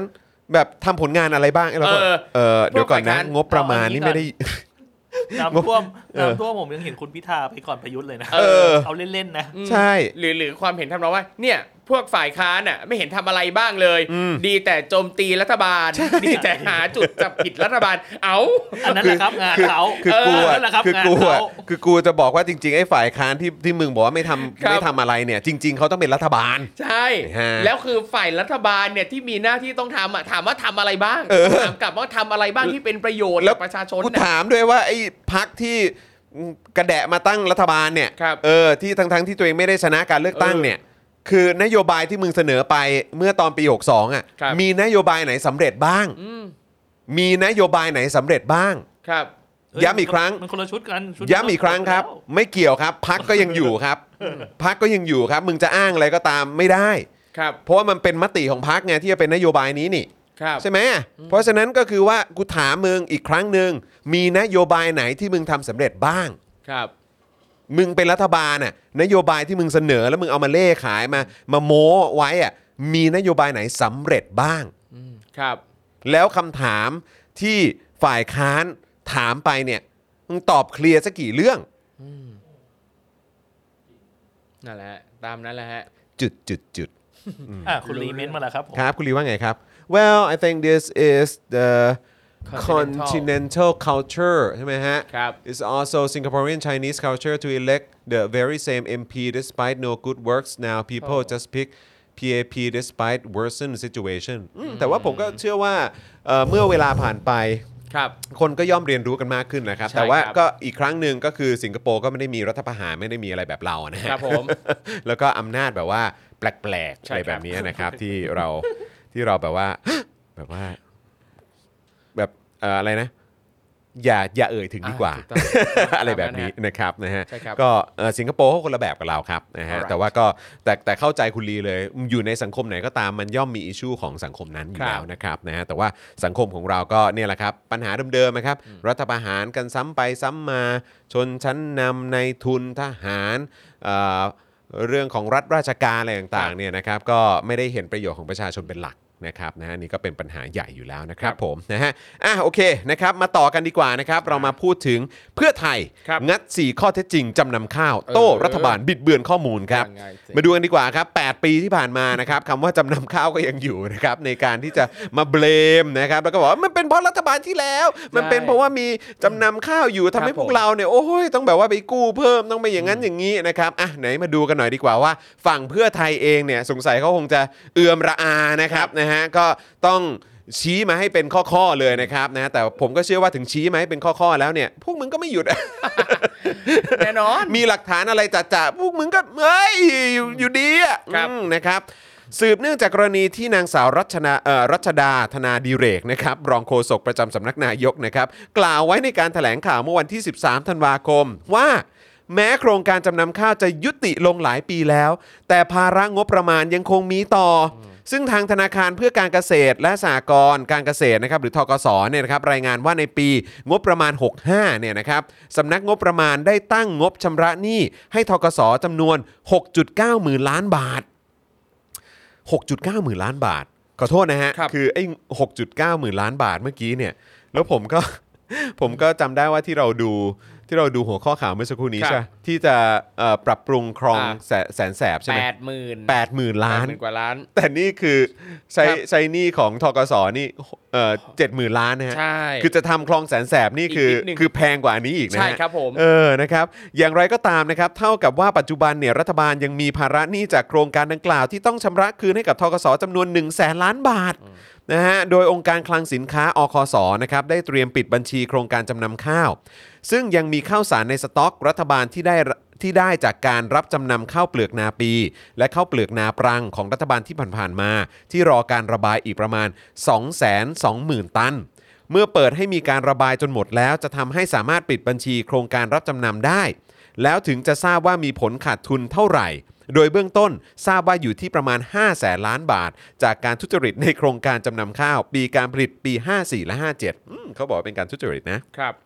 นะครับแต่ไม่ได้แต่ผมก็ไม่แน่ใจนะครับว่าถ้าเกิดจะพูดถึงการเสียหายนี่พูดถึงการทำหน้าที่ของรัฐบาลที่มารับช่วงต่อได้หรือเปล่านะครับแล้วก็ไปยกเลิกอะไรต่างๆของเขาเยอะแยะมากมายเลยนะครับ จากการแถลงข้างต้นเนี่ยทำให้ล่าสุดนะครับเมื่อวานนี้นะครับนายจักรพงษ์แสงมณีครับนายทะเบียนพักและทีมเศรษฐกิจพักเพื่อไทยก็ออกมากล่าวต่อเรื่องนี้ว่า ที่รองโฆษกรัฐบาลเนี่ยนะครับเลือกหยิบประเด็นเรื่องโครงการรับจำนำข้าว สมัยรัฐบาลนางสาวยิ่งลักษณ์ชินวัตรมาโจมตีกันในเวลานี้ ทั้งทั้งๆที่รัฐบาลชุดนั้นก็หมดหน้าที่และยุติโครงการไปนานกว่า 7 ปีแล้วครับทำให้พอจะเดาได้ว่า เป็นเพราะโครงการประกันรายได้ชาวนา ที่รัฐบาลนำมาใช้เนี่ยครับ กำลังทำลายความมั่นคงทางการคลังครับ อืม จนสร้างความเดือดร้อนไปทั้งรัฐบาล และไม่สามารถช่วยชาวนาให้มีรายได้มากขึ้น และกระตุ้นเศรษฐกิจขยายตัวได้อีกต่อไปครับ ครับ ซึ่งแตกต่างจากโครงการจำนำข้าวเปลือก ที่มีรายงานของสภาพัฒน์นะครับ รายงานถึงการคุ้มเอ่อถึงความคุ้มค่าของโครงการ เป็นผลให้เศรษฐกิจขยายตัว อันนี้คือหมายถึงโครงการจำนำข้าวนะครับครับนะฮะคือสภาพัฒน์บอกว่าเอ่อความคุ้มค่าของโครงการนี้เนี่ยเป็นผลให้เศรษฐกิจขยายตัว รัฐบาลเลยต้องปฏิบัติการเอาดีใส่ตัวเอาชั่วใส่คนอื่นครับ นายจักรพงศ์ยังตั้งคำถามอีกนะครับว่า หรือว่าเป็นเพราะชาวนาและประชาชนคนทั่วไป ได้เข้าใจถึงประโยชน์ของโครงการรับจำนำข้าวดีขึ้นแล้ว คือคนรู้ข้อมูลมากยิ่งขึ้น ครับแล้วก็รู้ว่าโครงการเนี้ยมันดีกว่า จนทำให้ความเชื่อมั่นในพักเพื่อไทยอยู่ในระดับที่สูงขึ้นอย่างต่อเนื่อง ครับ รัฐบาลจึงเลือกใช้วิธีนี้หรือเปล่านะครับ ครับผม อย่างไรก็ดีครับ ทีมเศรษฐกิจของพรรคเพื่อไทยนะครับ อยากให้สังคมรับรู้ในข้อเท็จจริง 4 ข้อต่อไปนี้ครับ ประกอบด้วย 1. เรื่องตัวเลขขาดทุนทางบัญชี ที่รัฐบาลใช้กล่าวอ้าง จริงๆ แล้วเนี่ยเป็นการอ้างถึงยอดรวม 5 ฤดูการผลิตนะครับ ตลอดอายุของรัฐบาล ไม่ใช่ปีงบประมาณเดียว แบบโครงการประกันรายได้ในปี 64 และ 65 ไม่ได้เหมือนกันนะฮะครับผม ของเขาเนี่ยห้าฤดูกาลครับของรัฐบาลเนี่ยแค่ปี 64 65 นะครับ งวดเดียวนะ งวดที่1เนี่ยมียอดเงินชดเชยราคาและโครงการประกอบนะฮะที่มียอดรวมสูงกว่า 1.5 แสนล้านบาท โอ้ หากเปรียบเทียบกับโครงการรับจำนำข้าวเปลือก โดยใช้จำนวนฤดูกาลเพาะปลูกที่เท่ากัน จะเห็นชัดเจนนะครับว่า โครงการประกันเอ่อโครงการประกันราคาเนี่ยใช้เงินมากกว่า โดยไม่ได้อะไรเลยนะครับ เออ ชัดเจนนะฮะ ตายละ ก็เนี่ยไปแซะเขาครับไปสะกิดเขาในประเด็นนี้เขาก็ต้องเอาข้อมูลมาแฉสิครับ นี่เพิ่งข้อแรกนะฮะ ครับข้อ 2 ครับ การถแถลงโจมตีเรื่องการขาดทุนทางบัญชี ว่าเป็นผลมาจากการบริหารงานของรัฐบาลพักเพื่อไทย ครับ เรื่องนี้นับว่าเป็นการบิดเบือนข้อเท็จจริงครับเขาบอกเลยนะครับว่าเฮ้ยพูดแบบนี้มันบิดเบือนข้อเท็จจริง เพราะข้าวในโครงการรับจำนำเนี่ยกำลังรอการขายในปี 2557 แต่มันเกิดอะไรขึ้นในปีนั้น ครับ พลเอกประยุทธ์จันทร์โอชาเนี่ยแหละครับนะฮะและพรรคพวกนะครับ ได้ทำการรัฐประหาร และรัฐบาลคอสช ใช้อำนาจสั่งให้มีการระบายข้าว โดยนำข้าวคุณภาพดีไปจัดเกรดให้เป็นข้าวคุณภาพต่ำและขายออกในราคาต่อ๋อมันเป็นแบบนี้นี่เอง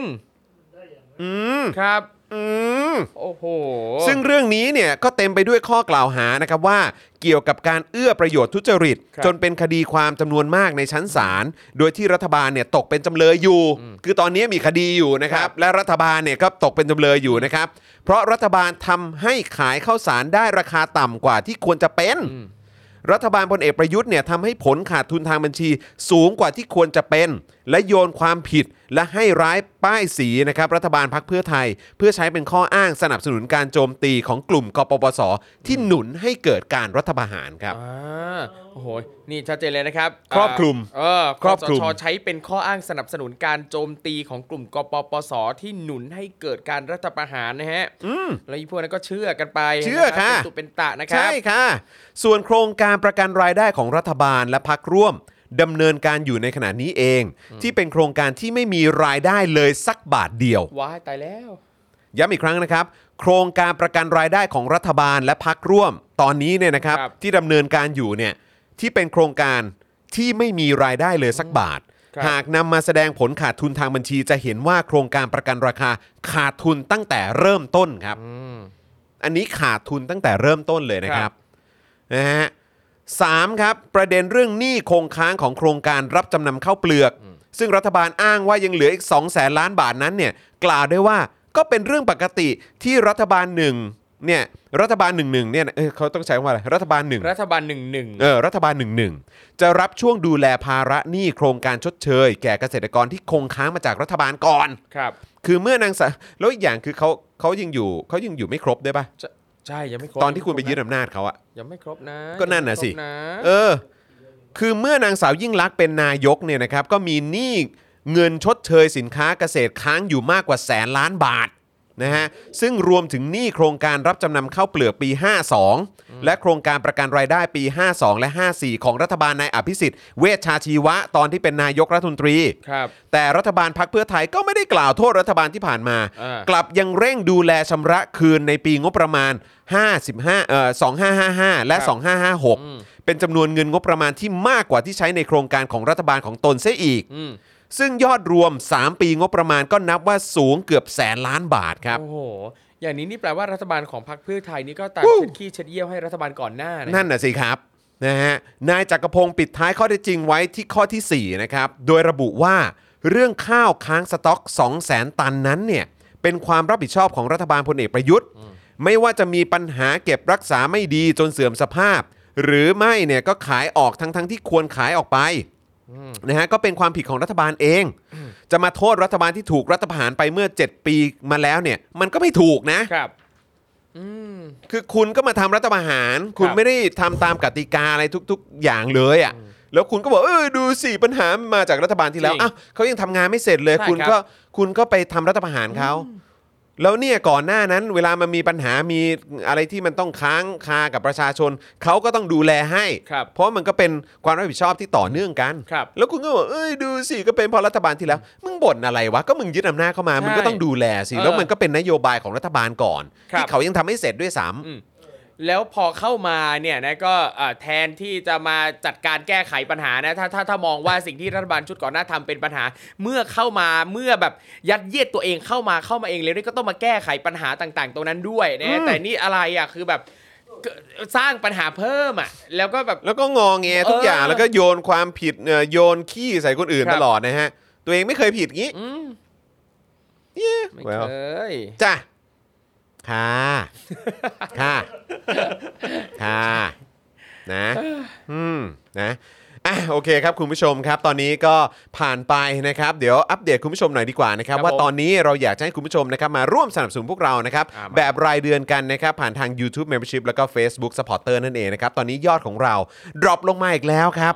นะฮะหมื่นสองสามร้อยเท่าไหร่ฮะ 14 ครับนะครับ drop ลงไปเยอะครับนะฮะคือก็เหมือนที่พูดไว้ตอนต้นรายการนะครับว่าอืม หรือว่าเราพูดเยอะไปยอดมันก็เลย drop ลงมา เออ หรือว่าเราควรจะหยุดพูดครับแล้วก็ผมหายไปแบบเงียบๆดีกว่า นะครับ ยังไงฝากคุณผู้ชมด้วยถ้าใครชอบรายการของเราชอบ content ของ Spoke Dark TV นะครับ หรือว่าเจาะข่าวตื้น Daily Topics นะครับนะฮะแล้วก็รายการอื่นๆในเครือเนี่ยนะครับคลิปความรู้ต่างๆเนี่ยนะครับโค้ชแขกนะครับถกถามอะไรแบบนี้เนี่ยนะครับก็สนับสนุนเข้ามาได้แบบรายเดือนทั้งทาง YouTube Membership แล้วก็ Facebook Supporter นั่นเองนะครับใครที่สนับสนุนเรามาตั้งแต่ช่วงที่เริ่มแคมเปญ15,000 Supporter เนี่ยนะครับคุณผู้ชมก็สามารถเอ่อคือจะรบกวนคุณผู้ชมและการช่วยเช็คหน่อยนะครับว่าสถานะเรายังคงอยู่หรือเปล่านะครับยังเป็น member อยู่หรือเปล่า ยังเป็น supporter อยู่หรือเปล่านะครับรบกวนเช็คกันด้วยละกันนะครับนะฮะแล้วก็เอ่อใครที่ยังไม่ได้สมัครอาจจะเป็นเอ่อคุณผู้ชมหน้าใหม่ ๆของเรานะครับหรือแม้กระทั่งคุณผู้ฟังใน Clubhouse นะครับแล้วก็อยากจะสนับสนุนพวกเราก็สามารถสนับสนุนกันได้นะครับทั้ง 2 ช่องทางทั้งทาง YouTube แล้วก็ Facebook นั่นเองนะครับเฉลี่ยแล้วเนี่ยเดือนหนึงอะ จ่ายวันละ 5 บาท 6 บาทเท่านั้นเองคุ้มมากนะครับเลยยังไงก็ฝากด้วยละกันนะครับ คุณผู้ชมครับนะฮะอะแล้วก็อีกหนึ่งเรื่องที่อยากจะประชาสัมพันธ์คุณผู้ชมนะครับ ก็คือคลิปความรู้นะครับที่เอ่อคุณผู้ชมสามารถไปติดตามกันได้นะครับนะฮะอันนี้เป็นเอ่อซีรีส์นะครับคณะราษฎรนะครับซึ่งวันก่อนที่เอ่อค้างค้างคาไว้ก็คือว่าซีรีส์นี้เนี่ยครับมีอยู่ 6 ตอนด้วยกันอ่าณเวลานี้นะครับมี 6 ตอนด้วยกันนะครับแล้วก็วันนี้จะมาประชาสัมพันธ์ตอนที่ 5นะครับกับตอน ไทยในสงครามโลกครั้งที่ 2 นั่นเองครับผม นะครับซึ่งต้องถามคุณผู้ชมว่าเคยสงสัยไหมครับว่าประเทศไทยในสงครามโลกครั้งที่2เนี่ยจริง ๆ แล้วมันเป็นยังไงกันนะหนังสือเรียนเนี่ยก็ไม่ค่อยจะพูดถึงบทบาทไทยในสงครามโลกครั้งที่ 2 สักเท่าไหร่เลยนะครับรู้แค่ว่าจอมพลปเนี่ยเป็นนายกในตอนนั้น สนิทกับญี่ปุ่นมาก นะครับแล้วพาไทยเข้าร่วมกับฝ่ายอักษะครับ ครับ แต่สุดท้ายเรามีขบวนการเสรีไทย ที่ช่วยต่อรองกับฝ่ายสัมพันธมิตร แล้วเราก็ชนะสงครามนะครับ พวกเราก็รู้คร่าวๆประมาณนี้นะครับ แต่จริง ๆ ไทยกับสงครามโลกครั้งที่2เนี่ยมันมีเบื้องลึกเบื้องหลังอีกเยอะเลยนะครับ โอ้ตายแล้ว เราก็เลยอยากจะชวนทุกท่านย้อนกลับไปดูคลิปความรู้เรื่องไทยในสงครามโลกครั้งที่2นะครับคณะราษฎรตอนที่ 5 นั่นเองนะครับในช่วงต้นสงครามเนี่ยนะครับไทยยังไม่เลือกข้างนะครับอังกฤษกับญี่ปุ่นเนี่ยก็เข้ามารุมกดดัน ไปไปๆมาๆครับก็มีเหตุการณ์ทำแม่งทำแม่งนะครับระหว่างไทยกับญี่ปุ่นขึ้นครับแล้วจอมพลปก็พาไทยกอดคอกับญี่ปุ่นเขาในที่สุด ครับ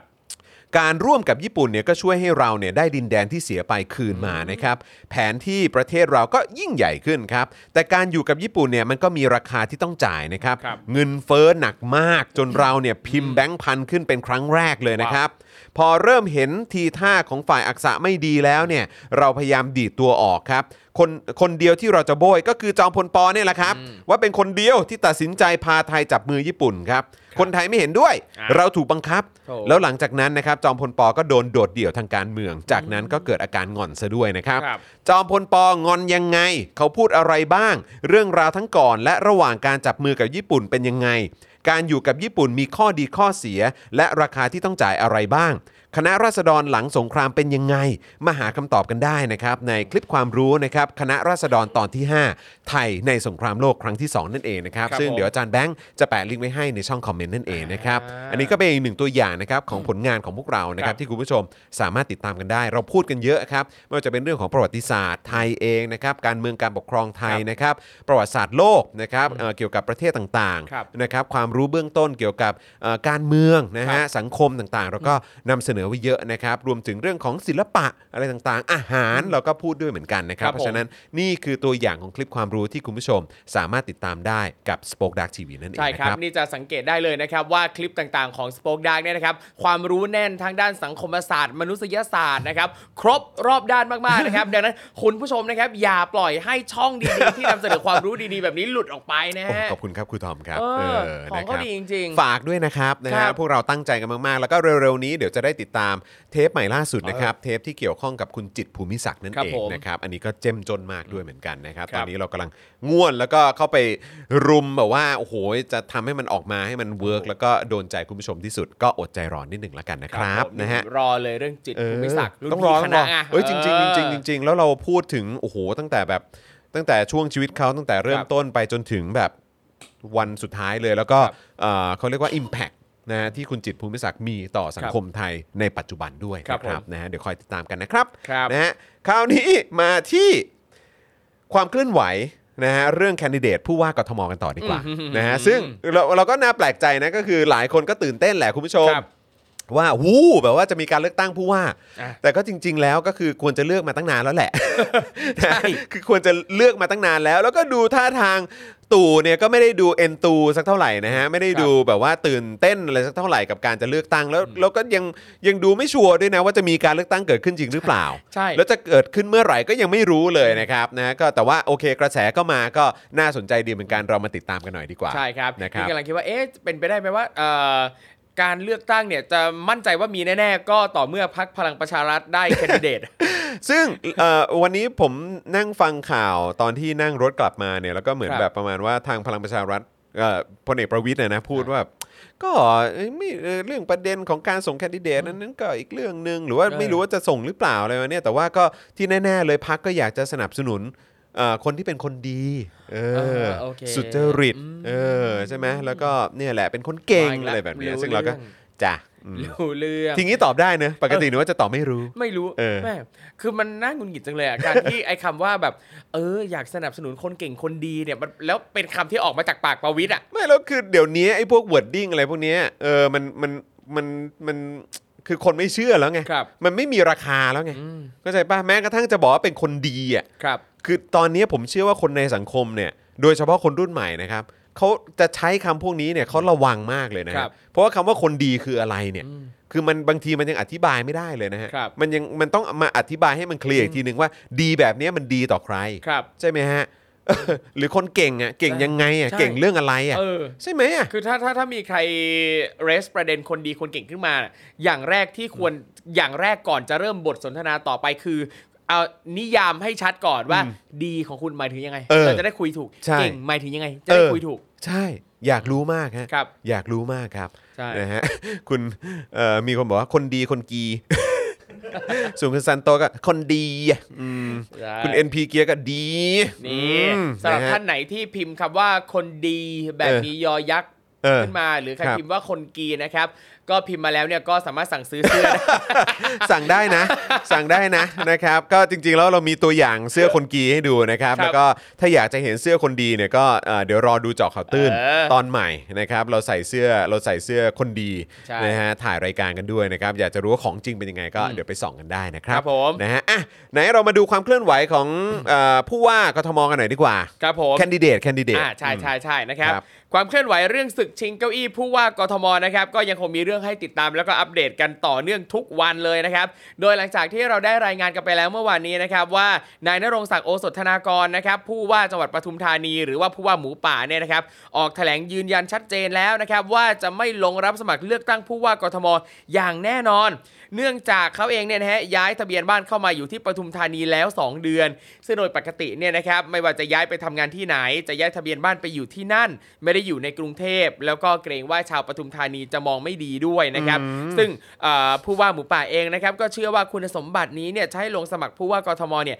เป็นไปไม่ได้นะครับแล้วก็เขาเองเนี่ยก็ไม่ถนัดเข้ามาในพื้นที่กรุงเทพด้วยนะครับ จริงๆเนี่ยก็เอ่อ คิดตั้งแต่เมื่อวานแล้วเหมือนกันนะตอนตอนตอนที่ผู้ว่าหมูป่าเนี่ยบอกว่าเขาจะไม่ลงสมัครเลือกตั้งเนี่ยนะครับเอ่อเขาบอกว่ามีเหตุผล 3 อย่าง อันแรกเนี่ยเอ่อทะเบียนบ้านเขาอยู่ปทุมธานีอืมดังนั้นคุณสมบัติเนี่ยไม่ได้แน่อืมๆ เออเขาบอกว่า 2 คือกรุงเทพเนี่ยซับซ้อนเป็นพื้นที่ใหญ่เป็นเมืองหลวงเนี่ยไม่ถนัดอืม 3. อยากจะอยู่ในราชการนี้ไปจนจบไงคืออีกไม่กี่ปีก็จะเกษียณแล้ว ซึ่งเอาจริงๆตอนฟังเนี่ยครั้งแรกผมก็รู้สึกว่าไอ้ข้อ 2 ข้อ3อะไม่จำเป็นต้องเอามาพูดก็ได้เออเพราะตั้งแต่ข้อแรกคือคุณสมบัติไม่ได้แล้วอะอืมไม่ต้องสรรหาเหตุผลอื่นมา support ว่ากรุงเทพมันซับซ้อนบริหารจัดการยากหรืออะไรเนี่ยไม่จำเป็นเลย แต่มองอีกมุมก็น่าสนใจนะมองอีกมุมหนึ่งผมมีความรู้สึกว่าถ้าเกิดว่า เอ่อตอนนี้เนี่ยก็ยังไม่รู้นี่ว่าครัจะบ ได้เลือกตั้งเมื่อไหร่ อ่าจริงไหมครับ ตอนนี้ก็ยังไม่รู้อืม ว่าจะได้เลือกตั้งเมื่อไหร่ ครับถ้าเกิดจะย้ายตอนนี้ก็ย้ายได้ ครับ ผมมีความรู้สึกอย่างนั้นนะอืมเอครัอบ แต่คือแบบว่า อันนี้คือหยิบยกมาเป็นข้ออ้างหรือเปล่า อ่า อันนี้ก็ไม่รู้เอออะก็ไม่รู้ไม่รู้ก็ไม่รู้เพราะก็ไม่ก็รู้แววๆมาว่าก็มีแบบผู้หลักผู้ใหญ่แบบ งอนมากอะไรอย่างเงี้ยเอว่าอเฮ้ยอะไรเนี่ย เออเฮ้ยเอออะไรเนี่ยนั่นแหละ เออนั่นแหละนะครับ ล่าสุดครับวันนี้นะครับ เมื่อเวลาประมาณบ่ายสองนะครับ สื่อก็รายงานเพิ่มเติมนะครับ ว่าพลเอกประวิตยวงษ์สุวรรณรองนายกรัฐมนตรี หัวหน้าพักพลังประชารัฐเนี่ยนะครับ ออกมากล่าวความชัดเจนในการคัดเลือกตัวผู้สมัครผู้ว่ากทมของพลังประชารัฐแล้วนะครับ โดยระบุว่าต้องให้ที่ประชุมคณะกรรมการบริหารพักเป็นผู้พิจารณา เพราะว่าขณะนี้เนี่ยมีผู้สมัครหลายคนนะ พร้อมยืนยันว่าพลังประชารัฐจะไม่ส่งผู้สมัครรับเลือกตั้งผู้ว่ากทม เอาเหรอ แต่จะชัวร์ให้แล้วกาใช่รไหมสนับสนุนนี่ตัวไงผู้สมัครแทนการส่งนี่ผู้สมัคร นี่ไง เออ เออ ไม่ได้ส่ง บอกว่าไม่ส่ง แต่จะสนับสนุนคนที่สมัคร อ่าอืมโอเคถ้างั้นมันก็สามารถตีความได้ว่า อาจจะมีผู้สมัครอิสระแหละ ที่ไม่ได้บอกว่าสมัครในนามพักนี้นะ แต่เดี๋ยวพักนี้เนี่ยจะ support เอง อืม เออ ซึ่ง เราไม่ได้ส่งนะไม่ได้เขาสมัคส่รงเองแต่เรา support แต่เราอยากสนับสนุนถูกต้องเออมันแต่มันต้องมีเงื่อนไขในการสนับสนุนนี่ เอออมนะอ่าประวิตรก็บอกว่าต้องเป็นคนดีครับ นะ นี่ไง ไอประโยคต่อไปนี่ไงเนี่ยรู้สึกว่าเอ๊ะมันเป็นคำขยายของคำว่าคนดีป่าวะเออเออเออเออเขาบอกว่าเออต้องเป็นคนดีเออทำงานร่วมกับรัฐบาลโอ้โหเออโอ้ยเออ ต้องสามารถโอ้ยทำงานร่วมกับรัฐบาลใครไปด้ร่วมสังฆกรรมกับรัฐบาลนี้ ผมว่าก็ต้องทบทวนใช่ตัวเองแล้วล่ะครับเอออมแล้วก็บอกเนี่ยว่ามุมมองของผู้ว่ากทมเนี่ยต้องเป็นคนดี เป็นคนทำงานจ้ะทำงานด้วยความโปร่งใสว่ะวะซานเหมือนอารมณ์นายกใช่ ทุกวันนี้แหละฮะ ต้องเป็นคนดีเออ ดีแบบ ตู่อะเออโอ้ถ้าดีแบบตู่นี่ผมก็สายหัวแน่ครับอืมนะต้องทำงานเพื่อประชาชนให้อยู่ดีกินดี มีชีวิตความเป็นอยู่ที่ดีขึ้น พร้อมกับมีวิสัยทัศน์ในการทำงานด้วยนะครับ ซึ่งกล่าวได้ว่าก็เป็นในทิศทางเดียวกับที่พักเพื่อไทยนะครับ ก็ได้ออกมาเปิดเผยเหมือนกันเมื่อวานนี้นะครับนายแพทย์ชลนานสีแก้วนะครับ หัวหน้าพักเพื่อไทยก็ได้ระบุว่าทางพักเนี่ยได้หารือกันเป็นที่เรียบร้อยแล้วว่าขณะนี้เนี่ยเหมือนจะมีตัวแทนฝ่ายประชาธิปไตยนะที่อาสาสมัครลงผู้ว่ากทมอยู่แล้ว สังเกตดูนะเขาใช้คำว่าเหมือนจะมีตัวแทนฝ่ายประชาธิปไตยนะอาสาสมัครลงผู้ว่าแบบการใช้คำว่าเหมือนจะมีนะแปลว่ามันก็มีความแบบอืม คือถ้ามั่นใจก็พูดมาเถอะว่ามีไม่ต้องบอกว่าเหมือนจะมีอะรู้อยู่แล้วอะอืมนะครับอืมเออเขาบอกว่าถ้าพักเพื่อไทยเนี่ยส่งผู้สมัครในนามพักเนี่ยก็จะทำให้วัตถุประสงค์หลักในการส่งเสริมประชาธิปไตยเนี่ยนะครับเออเป็นปัญหาขึ้นมานะครับเขาก็บอกว่าถ้าเหมือนกับว่าถ้าพักเพื่อไทยส่งคนมาลงด้วยนะก็จะเป็นการไปตัดคะแนนผู้สมัครฝั่งประชาธิปไตยดัอังนนั้นนี้อันนี้เป็นเป็นแนวแท็กติกละเออดังนั้นเออเป็นเรื่องอะแท็กไม่ติกส่งละดีกว่าอย่างนี้อืมนะครับอืมพักก็เลยตัดสินใจไม่ส่งผู้สมัครมาชิงผู้ว่ากทมครับอืมนะซึ่งนายแพทย์ชลนานก็บอกว่าเราต้องการส่งเสริมคนที่อยู่ฝ่ายประชาธิปไตย ให้ได้รับชัยชนะในการเลือกตั้งโอ้ชัดเจนเออนะครับนะ นายแพทย์ชนละนานก็กล่าวต่อนะครับว่าเรื่องการจะประกาศสนับสนุนชัดชาติเนี่ยนะครับว่าอ่าให้เป็นว่าให้เป็นผู้สมัครผู้ว่ากทมที่สังกัดอิสระอย่างเป็นทางการหรือเปล่าเนี่ยนะครับเขาบอกว่าต้องรอจังหวะรอโอกาสรอเวลาที่เหมาะสม เพราะว่าอาจจะมีผลกระทบหลายด้านไงโดยเฉพาะกับตัวผู้สมัครเอง แต่เราก็ยินดีใช้กลไกของพวกเราสนับสนุนผู้สมัครที่อยู่ฝ่ายประชาธิปไตย หากพักการเมืองอื่นที่เป็นประชาธิปไตยจะส่งผู้สมัครเอ่อผู้ว่ากทม ก็เป็นหนึ่งข้อในการพิจารณา แต่เราก็ต้องมองว่าจะเกิดประโยชน์สูงสุดกับประชาชนด้วยหรือเปล่านะ กำลังจะบอกใครอยู่หรือเปล่าฮะครับนะครับสำหรับความเคลื่อนไหวล่าสุดจากจากทางก้าวไกลนะครับนายชัยธวัฒน์ตุลาธนนะครับเลขาธิการพักก็ได้เปิดเผยความคืบหน้า เรื่องแคนดิเดตผู้ว่ากทมในของพักก้าวไกลนะครับว่าขอให้รอดูทีเดียวตอนคิกออฟเปิดตัวในเดือนมกราคม 65 โดยคาดว่าจะเปิดตัวในช่วงกลางเดือนเป็นต้นไปครับ ซึ่งเป็นบุคคลที่เป็นที่รู้จักอย่างแน่นอนเอาละครับนะเมื่อกี้มีคอมเมนต์หลายอันก็บอก อืม ก็ เออ เนี่ยคุณ NP เกียร์บอกว่าเชียร์ก้าวไกลนะ แต่กทมเนี่ยให้ชัดชาติไปเลยครับ ครับ อืม ก็ไม่รู้เหมือนกันแฮะ อืม คือเพื่อไทยแทงกักก้าวไกลเหรอฮะ อืม อืม ไม่รู้เหมือนกันแฮะครับ เออคืออย่าง มีคนส่งมาก็หลายคนเหมือนกัน ล่าสุดเนี่ยเห็นโพลที่อาจารย์เจษดาเด่นดวงบริพันธ์นะครับ ก็ทำโพลใน Facebook นะครับว่าอา ลองลองสำรวจคร่าวๆใน Facebook นะว่าใครอ่าจะเลือกใครนะครับ ในในตัวเลือกก็มีอาจารย์ชัดชาตินะครับ แล้วก็มีอ่าตัวมีคุณสุชาติชวีอืมนะครับ แล้วก็มีอ่าผู้สมัครอิสระต่างๆนะครับ อันเนี้ยเท่าที่ดูผลนะครับในเวลาไม่กี่ชั่วโมงนะครับค่อนเอ่อค่อนข้างจะเทไปที่อาจารย์ชัดชาติแบบทิ้งห่างเลยอะอืมทิ้งห่างเลยคือคะแนนของอาจารย์ชัดชาติเนี่ยนะครับเกือบหมื่นนะ แต่ว่าของคนอื่นอยู่ที่หลักร้อยหลักสิบหูยอย่างนั้นเลยเหรอ ใช่ครับ แล้วคือในในในโพลเนี่ยนะครับอาจารย์เจษดาก็ระบุไว้เลยว่า ขอให้คนที่จะมากดทำโพลอะเป็นคนกรุงเทพที่มีสิทธิ์เลือกตั้งเท่านั้นด้วยว้าวอ่าโอ้ว้านั่นแหวละ ว้าวอืม ก็เอาเรื่องอยู่เหมือนกัน น่าสนใจ น่าสนใจครับผมนะครับ อะ โอเค เมื่อกี้ก็พูดถึงคุณชัชชาติไปแล้วนะครับ ครับก็ต้องพูดถึงอีกคนหนึ่งคนนี้เข้ามาแรง คนนี้มาแรงสัญชาตญาณบอกนั่นแหละครับ เอ้ยสัญชาตญาณบอกว่าไงอะ ไม่โป๊ะนะเอาเอตายแล้วอไม่โป๊ะนะ เออนะครับเออนะฮะ พี่เอโป๊ะแตกครับ เอ้า เปิดอีเมล อาจารย์เฮอร์เบิร์ตไอน์สไตน์นะครับ อาจารย์พี่เอปัดไม่ได้เป็นญาติอัลเบิร์ตไอน์สไตน์ ตายแล้ว แล้วพูดมาตลอดด้วยนะ ไม่ว่าไปไหนแกพูดตลอดพูดทุกที่ ไปบรรยายทุกที่ไม่ว่าจะบรรยายอะไรใด ๆ ก็แล้วแต่ไม่ว่าใช่ จะเกี่ยวกับสายงาน หรือว่าเวลาที่แกไปบรรยาย TCAS นะเออเพราะแกเป็นประธานทปอไง TCAS นี่ผมอยากให้คุณผู้ชมเนี่ยเออติดตามรายละเอียดมาก ๆ เลยนะครับครับนะว่ามันเกิดอะไรขึ้นสมัยที่พี่เอเนี่ยครับผม อืเขาดูแล TCAS อยู่ Yeah เออนะฮะนั่นแหละอยากให้ดูมากๆครับ เพราะว่า เออโอ้ยนะฮะนักเรียนเอ่อเด็กๆ น้องครับๆ ผู้ปกครองนี่รักพี่เอมากครับ รักมากที่สุด อืมพร้อมกันชูนิ้วให้เลย อ้าวเฮ้ยนิ้วโป้ง ไม่รู้นิ้วอะไรไม่รู้ เออทุกคนไปดูนะเอออ่อะใครนะครับฝากดูทุกคนใครที่รู้สึกว่าตอนสอบเข้ามหาวิทยาลัยนะครับ ตัวเองหรือว่าบุตรหลานมีปัญหากับ TCAS ไปหาข้อมูลดีๆนะครับครับ อาจจะลองพิมพ์เข้าทีไปในแคส Google เว้นวรรคเอ่อสุชัชวีร์อะไรอย่างเงี้ยเออเป็น feel นั้นก็ได้นะฮะแล้วจะได้ข้อมูลแค่นั้นแหละฮะแค่นั้นแหละครับเออเรียกได้ว่าอันเนี้ยเป็นอีกหนึ่งเอ่อสิ่งที่เราสามารถนำมาประกอบการตัดสินใจเลือกผู้ว่ากทมได้นะฮะแล้วสังเกตดูนะว่าเอ่อในการโปรโมทคุณสุชาชวีอะไม่พูดถึงไม่พูดถึง TCAS ทีแคสนะเลย ใช่เออซึ่งก็แบบอืมอะไรเนี่ยนะครับแล้วก็เห็นเห็นเขาเคยไปพูดอะไรนะเขาเคยไปพูดแบบเหมือนแนวแบบว่า แนวสร้างแรงบันดาลใจครับอะไรเงี้ยเขาก็พูดถึงประเด็นของไอน์สไตน์เหมือนกันนะครับผม เออนะครับ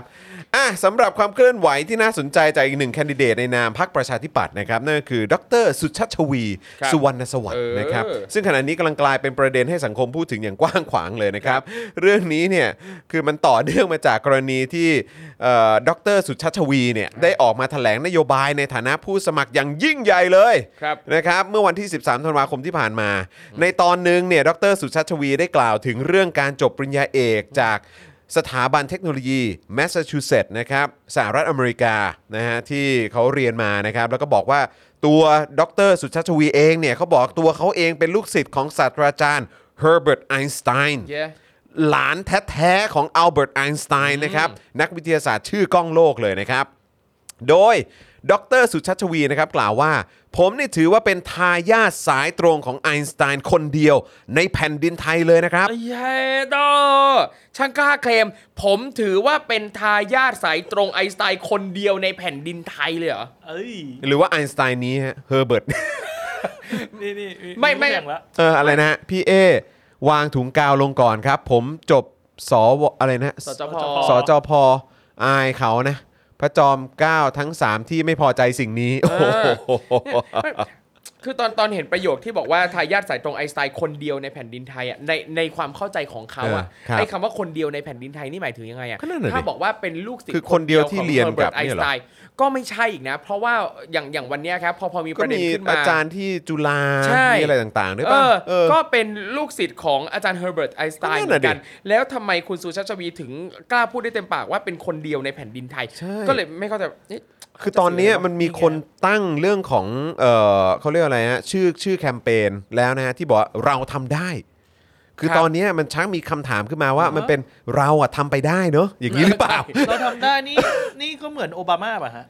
โอ้ยอันนั้นภาษาอังกฤษครับ โอบามาเอ้า ภาษาอังกฤษอันนี้ของเราภาษาไทยเออ เอ้าคุณจรจะเล่นอย่างนี้เลยเหรอเอาพอดีผมเรียนแบบพรรคประชาธิปัตย์โอ้โห นะครับนะฮะก็อย่างที่บอกครับว่าเอ่อดรสุชัชวีเนี่ยเขาบอกว่าผมเนี่ยถือว่าเป็นทายาทสายตรงไอน์สไตน์คนเดียวในแผ่นดินไทยเลยครับอ๋อนะฮะ แล้วก็มีสื่อรายงานด้วยนะครับว่า ดรสุชัชวีเนี่ยยังได้เคยโพสต์ภาพของอัลเบิร์ตไอน์สไตน์คู่กับภาพของเฮอร์เบิร์ตไอน์สไตน์ผ่าน Facebook ส่วนตัวที่มีชื่อว่าเอสุชัชวี ไปเมื่อวันที่ 16 มกราคมที่ผ่านมาด้วยครับ นะครับ พร้อมเขียนข้อความบรรยายระบุว่า ตนคิดถึงครูที่ MIT และส่งกำลังใจความรักความกตัญญูถึงเฮอร์เบิร์ตนะฮะครูของตน นะฮะที่เป็นหลานของอัลเบิร์ตไอน์สไตน์ที่สอนให้ตนเป็นคนมุ่งมั่นอดทนไม่ยอมแพ้ครับ ครับ ทั้งนี้นะครับเมื่อช่วงเช้าที่ผ่านมานะครับมติชนออนไลน์ก็ได้เปิดเผยอีเมลนะครับที่ทีมงานเนี่ยส่งไปสอบถามข้อเท็จจริงเกี่ยวกับกรณีดังกล่าว กับศาสตราจารย์เฮอร์เบิร์ตไอน์สไตน์เกี่ยวกับความคิดเห็นที่สุชัชวีเนี่ยนำไปอ้างเอ่อนำไปอ้างถึงในการหาเสียงชิงตำแหน่งผู้ว่ากรุงเทพเนี่ยนะครับ ครับ ซึ่งศาสตราจารย์เฮอร์เบิร์ตไอน์สไตน์เนี่ยก็ตอบอีเมลกลับมาโดยระบุว่า ขอบคุณสุชัชวี สุวรรณสวัสดิ์เอ่อขอบคุณอืมสุชัชวี สุวรรณสวัสดิ์เนี่ยเป็นนักเรียนระดับปริญญาเอกของผมจริงย่าเยอะๆและเป็นนักเรียนที่ดีมากคนหนึ่ง ครับ อย่างไรก็ตาม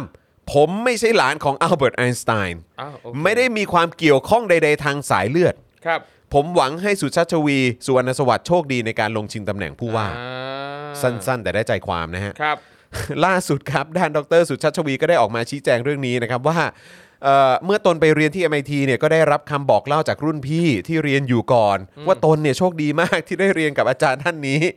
เพราะเป็นหลานของอัลเบิร์ตไอน์สไตน์ซึ่งตนก็เชื่อโดยบริสุทธิ์ใจมาโดยตลอด ไม่ได้มีเจตนาจะยกเรื่องนี้ขึ้นมาเพื่อใช้ในการหาเสียง อ่า really เออนะครับ ถ้าใครได้ติดตามจะทราบว่าตนพูดถึงเรื่องนี้ในการบรรยายมาตลอด 4-5 ปีอืมที่ผ่านมา เพราะเชื่อโดยบริสุทธิ์ใจอย่างนั้นจริงอืมๆเออ เนี่ยก็ถือก็งถืองได้ไงว่าว่าแบบแล้วคือแล้วมันจะให้เรารู้สึกยังไง เข้าใจป่าว่านี่คือคนที่บอกว่า เชื่อผมอย่างนั้นเชื่อผมอย่างนี้อะไรอย่างเงี้ยไม่คือแบบว่าผมทำได้นู่นเราต้องทำได้ น้องซะแล้ว แล้วคือแบบเข้าใจป่าว่าคือแบบคือเออคือคุณคุณโดนอัมหรือเปล่าผมก็ไม่รู้เออหรือว่าแต่อย่างไรก็ตามคือแบบ เฮ้ยคือคุณอาสาจะมาเป็นตัวเลือกในการเป็นผู้ว่ากทมอะแต่ประชาชนจะคิดยังไงอะว่าการที่เอ้าคุณ ข้อมูลแบบนี้คุณยังคุณยังไม่หาข้อเท็จจริงเลยอะเป็นไปได้ไหมว่าเขาก็แบบอ่าโซหรือว่าเชื่อรุ่นพี่เหรอวะ เชื่อรุ่นพี่ไงโซตัสไงเออเชื่อรุ่นโซตัสจ๋าพี่เอ้ยเดี๋ยวก่อนเออ ที่นู่นมีโซตัสด้วยเหรอ ไม่ติดติดจากนิสัยจากเมืองไทยไงอ๋อ รุ่นพี่บอกเลยห้าเชื่มอหมเถียด งห้ามเถียงรุ่นพี่ เออเออนี่ หรือเปล่าผมก็ไม่รู้อะ เแต่ก็ถือได้ว่าก็เป็นอย่างที่ไอน์สไตน์เคยบอกไว้ ว่าอะไรฮะ imagination is more important than knowledge จินตนาการสำคัญกว่าความรู้ เออว่ะ ใช่ป่ะ โอ้เนี่ยเนี่ยแซดชิบหาย เออ เออนะครับเออนะครับเขาก็บอกว่าเออก็เชื่ออย่างบริสุทธิ์ใจจริง ๆ นอกจากครับนี้เนี่ยผู้สื่อข่าวก็ตามไปสอบถามศิษย์เก่า ซึ่งซึ่งอันนี้จริงๆเอ่อเข้าใจว่าเอ่อคุณมุกส่งมานะครับ เหมือนว่านะฮะทางทางเอ่อทาง พี่เอเนี่ยเป็นคนโทรไปสอบถามเองอืมครับผม นะครับอะแต่ว่าก็มีการนำเสนอกันครับนะครับ แต่ว่าอะอย่างไรก็ตามก็มีคนที่เคยเรียนกับดรเฮอร์เบิร์ตไอน์สไตน์ท่านหนึ่งนะครับ ก็คือดรทวารัตน์สุตบุตรเนี่ยนะครับ ครับ หัวหน้าผู้ตรวจราชการกระทรวงพลังงาน ซึ่งเรียนจบมาจาก MIT แล้วก็เคยเรียนกับดรเฮอร์เบิร์ตไอน์สไตน์เหมือนกันเลยนะครับ ซึ่งก็ไม่รู้จะขัดกับที่เอ่อพี่เอเขาบอกหรือเปล่านะฮะว่าครับเออเนี่ยเขาเป็นสายตรงหนึ่งเดียวในแผ่นดินครับเลยนะเออนะครับแต่ว่าอยู่ดีๆก็มีดรทวารัตน์มาด้วยนะฮะ ครับ คือดรทวารัตน์ก็บอกว่าเออเขาก็เชื่อเหมือนกับดรเอเหมือนกันนะว่าดรเฮอร์เบิร์ตไอน์สไตน์เป็นหลานของอัลเบิร์ตไอน์สไตน์ครับพอเมื่อตนไปเรียนที่ MIT ก็ได้รับการบอกเล่าเรื่องนี้เช่นเดียวกันกับดรเอนะเออเมื่อได้อ่านข่าวจากหนังสือพิมพ์วันนี้ก็ยังแปลกใจอยู่โอ้โหเรียกว่าแล้วนี่คือดรทวารัตน์นี่ก็ไปเป็นหัวหน้าผู้ตรวจราชการกระทรวงพลังงานด้วยนะ แล้วก็ครับคือดูแต่ละคนสิแล้วก็ยังมีอีกคนหนึ่งศาสตราจารย์ดรบุญชัยอุกฤษอุกฤษตชนใช่ไหมฮะครับ อะเอ่ออาจารย์ประจำภาควิชาวิศวกรรมโยธาจุฬาลงกรณ์นะคฮะรับที่เคยเรียนกับดรเฮอร์เบิร์ตเหมือนกันก็บอกเหมือนกันว่า เออเออดรเฮอร์เบิร์ตเนี่ยก็คือหลานของอัลเบิร์ตไอน์สไตน์เหมือนกันนะคือเขาก็เขาก็เข้าใจว่าอย่างนั้นเหมือนกัน ครับ เออ เรียกได้ว่าแบบโอ้โหโดนแกล้งกันทั้งแผ่นดินเลยแหละฮะ แล้วอันเนี้ยเลยอยากรู้ว่านักศึกษาคนอื่นที่เรียนกับอาจารย์เฮอร์เบิร์ตเนี่ย เข้าใจแบบนี้ด้วยไหมนั่นน่ะสิ ที่ที่ที่ไม่ใช่คนไทยอะ นั่นน่ะสิ คือแบบเอ๊ะมีแต่คนไทยถูกหลอกหรือเปล่านะ หรือยังไงอะลองไปดูซิว่าเป็นรุ่นพี่ปีไหนบอก เอออย่างเมื่อกี้ผมเห็นอ่านคอมเมนต์อยู่ครับ ครับเขาบอกว่าถ้าพี่เอเป็นสายตรงของไอน์สไตน์เนี่ยครูทอมก็เป็นสายตรงของสุนทรภู่นะเออผมไม่ไม่กล้าพูดเออคือคือถ้าคือถ้าถ้าเคลมกันอย่างนั้นน่ะเข้าใจปะครับ เออนี่คุณมุกบอกว่าในข่าวที่ประชาธิปัตย์แจก บอกว่าผู้ผู้สื่อข่าวไปถาม อ๋อ แต่ดรเอให้สัมภาษณ์ว่าดรเอไปถามตเอนง ไปถามเอง อ่าใช่ใช่ใช่ใช่อ่าเห็นเห็นเห็นไปออกรายการหนึ่งมาเหมือนกัน แล้วก็เห็นบอกว่าอย่างนั้นครับ เออนะครับ ครับอืมไอน์สไตล์ไอน์สไตล์อ๋อนี่ไงโถ อะมันแบบรุ่นต่อรุ่นหรือเปล่า ครับเรียกว่าตอนนี้ก็ปิดตำนานนะ ปิดตำนานหลานไอน์สไตน์จบเลยฮะ ก็เป็นอันรู้กันฮะ ครับ เอออะโจมนี้ใช้ไม่ได้แล้วนะเชะครับ นี่คิดว่าน่าจะเป็นแบบที่คุณวันเดอร์ไวนะครับ บอกว่าคิดว่ารุ่นพี่เนี่ยน่าจะพูดแนวโจ๊กนะ แต่ก็ดันคิดว่าเชื่อคิดไงอย่างนั้นเหมือนกันเขาก็พูดเล่นไปแต่ในคือการจะไม่หาเชื่ข้อมูลจริง ๆ หรอครับอุ้ยแต่นึกถึงตอน เพราะว่ามันมันมันไม่ได้อะเหมือนในกรุ๊ปไลน์นะคุณผู้ชมครับกรุ๊ปไลน์ที่แบบว่าเหมือนส่งต่อกันแล้วก็เชื่อครับผมเข้าใจปะครับ แต่อันนี้คือแบบคุณเรียนอยู่ที่นั่นแล้วน่าจะเรียนระยะเวลานานด้วยนะครับ ระยะเวลานานนะคือคือคงไม่ได้ไปเรียนแค่วันสองวันน่ะ ครับ แต่นี่ก็คือเรียนกันแล้วโอ้โหมีช็อตแบบกอดมีโอ้โหแบบโอบกอดครับ อืมแบบสนิทมากอะ ดูสนิทสนมแต่ไม่ไม่เคยจริงเหรอจะถามอาจารย์เหรอ ไม่ไม่แบบไม่คุยกันเรื่องนี้หน่อยเหรออะ หรือแบบหุยหลานเป็นหลานไอน์สไตน์แล้วไม่ควรถามเขางี้เหรอครับอืมโอ้โหนี่แล้วเนี่ยอุ้ยเมียอุ้ยช่างใสซื่อ ก็ใสๆไงเป็นคนใส่ซื่อบริสุทธิ์นะครับ เออจริงๆอย่างอ่า ผมเองอะนึกถึงตอนตอนสมัยเรียนอืมคือก็มีเพื่อนเพื่อนผมคนหนึ่งนะครับครับคือเพื่อนไป FS มาครับแล้วก็เข้าเข้ามาเรียนที่อักษรเหมือนกันเพื่อนเพื่อนที่โรงเรียนเนี่ยครับเข้ามาก็เป็นรุ่นน้องผมปีหนึ่งอืมเข้ามาเรียนที่มหาลัยนะครับ แล้วก็เพื่อนเนี่ยก็จะมีความแบบสวยหวานอืมสไตล์สาวเหนืออมอะไรเงี้ยแบบดูมีความคุณหนูประมาณหนึงอืมแล้วก็มีเพื่อนในรุ่นอะไปปล่อยข่าวว่าเพื่อนผมเนี่ยเป็นเอ่อ ทายาทเจ้าทางเหนืออ๋อเหรอฮะเออแล้วเพื่อนในรุ่นหลายคนก็เชื่อตามเหรอนี้แล้วอีเพื่อนผมก็ต้องแบบคือใช้เวลานานมากนานเพื่อจะแก้ข่าวว่าเออกูไม่ได้คนเป็นธรรมดาเป็นคนธรรมดากูแค่ character แบบนี้เฉยๆอย่างเงี้ยจริงโดนโดนลุมจีบเปล่าแบบว่า อยากเป็นเขย เออเป็นเขยชาวเหนือ เป็นเจ้าทางเหนืออย่างเงี้ยโอ้ตอนยอนเออก็เนี่ยแล้วก็คือแบบ คือการจะพูดอะไรขนาดนี้คือคืออย่าคือแม้แม้จะบอกว่าเอ้ยผมพูดมาแล้วคือผมไม่ได้พูดแค่ครั้งนี้ครั้งเดียวนะผมพูดมาก่อนตั้งนานแล้ว4ี่หปีแล้ว ก็คือ you're spreading false information ไง ใช่ you spreading false information ใช่คือคุณกำลังเผยแพร่อืม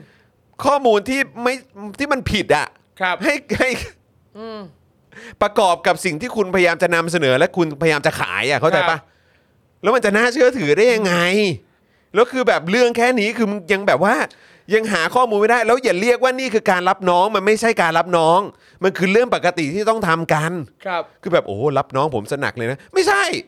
คือแต่เรื่องอะไรก็ตามคือกูต้องเช็คข้อมูลข้อเท็จจริงอยู่แล้ว อย่ามาครับ บอกว่าโอ้ยเรื่องนี้เป็นการรับน้องไม่อันนี้เรื่องใหญ่ ครับ คือพูดมา4ี่หปีแล้วอะ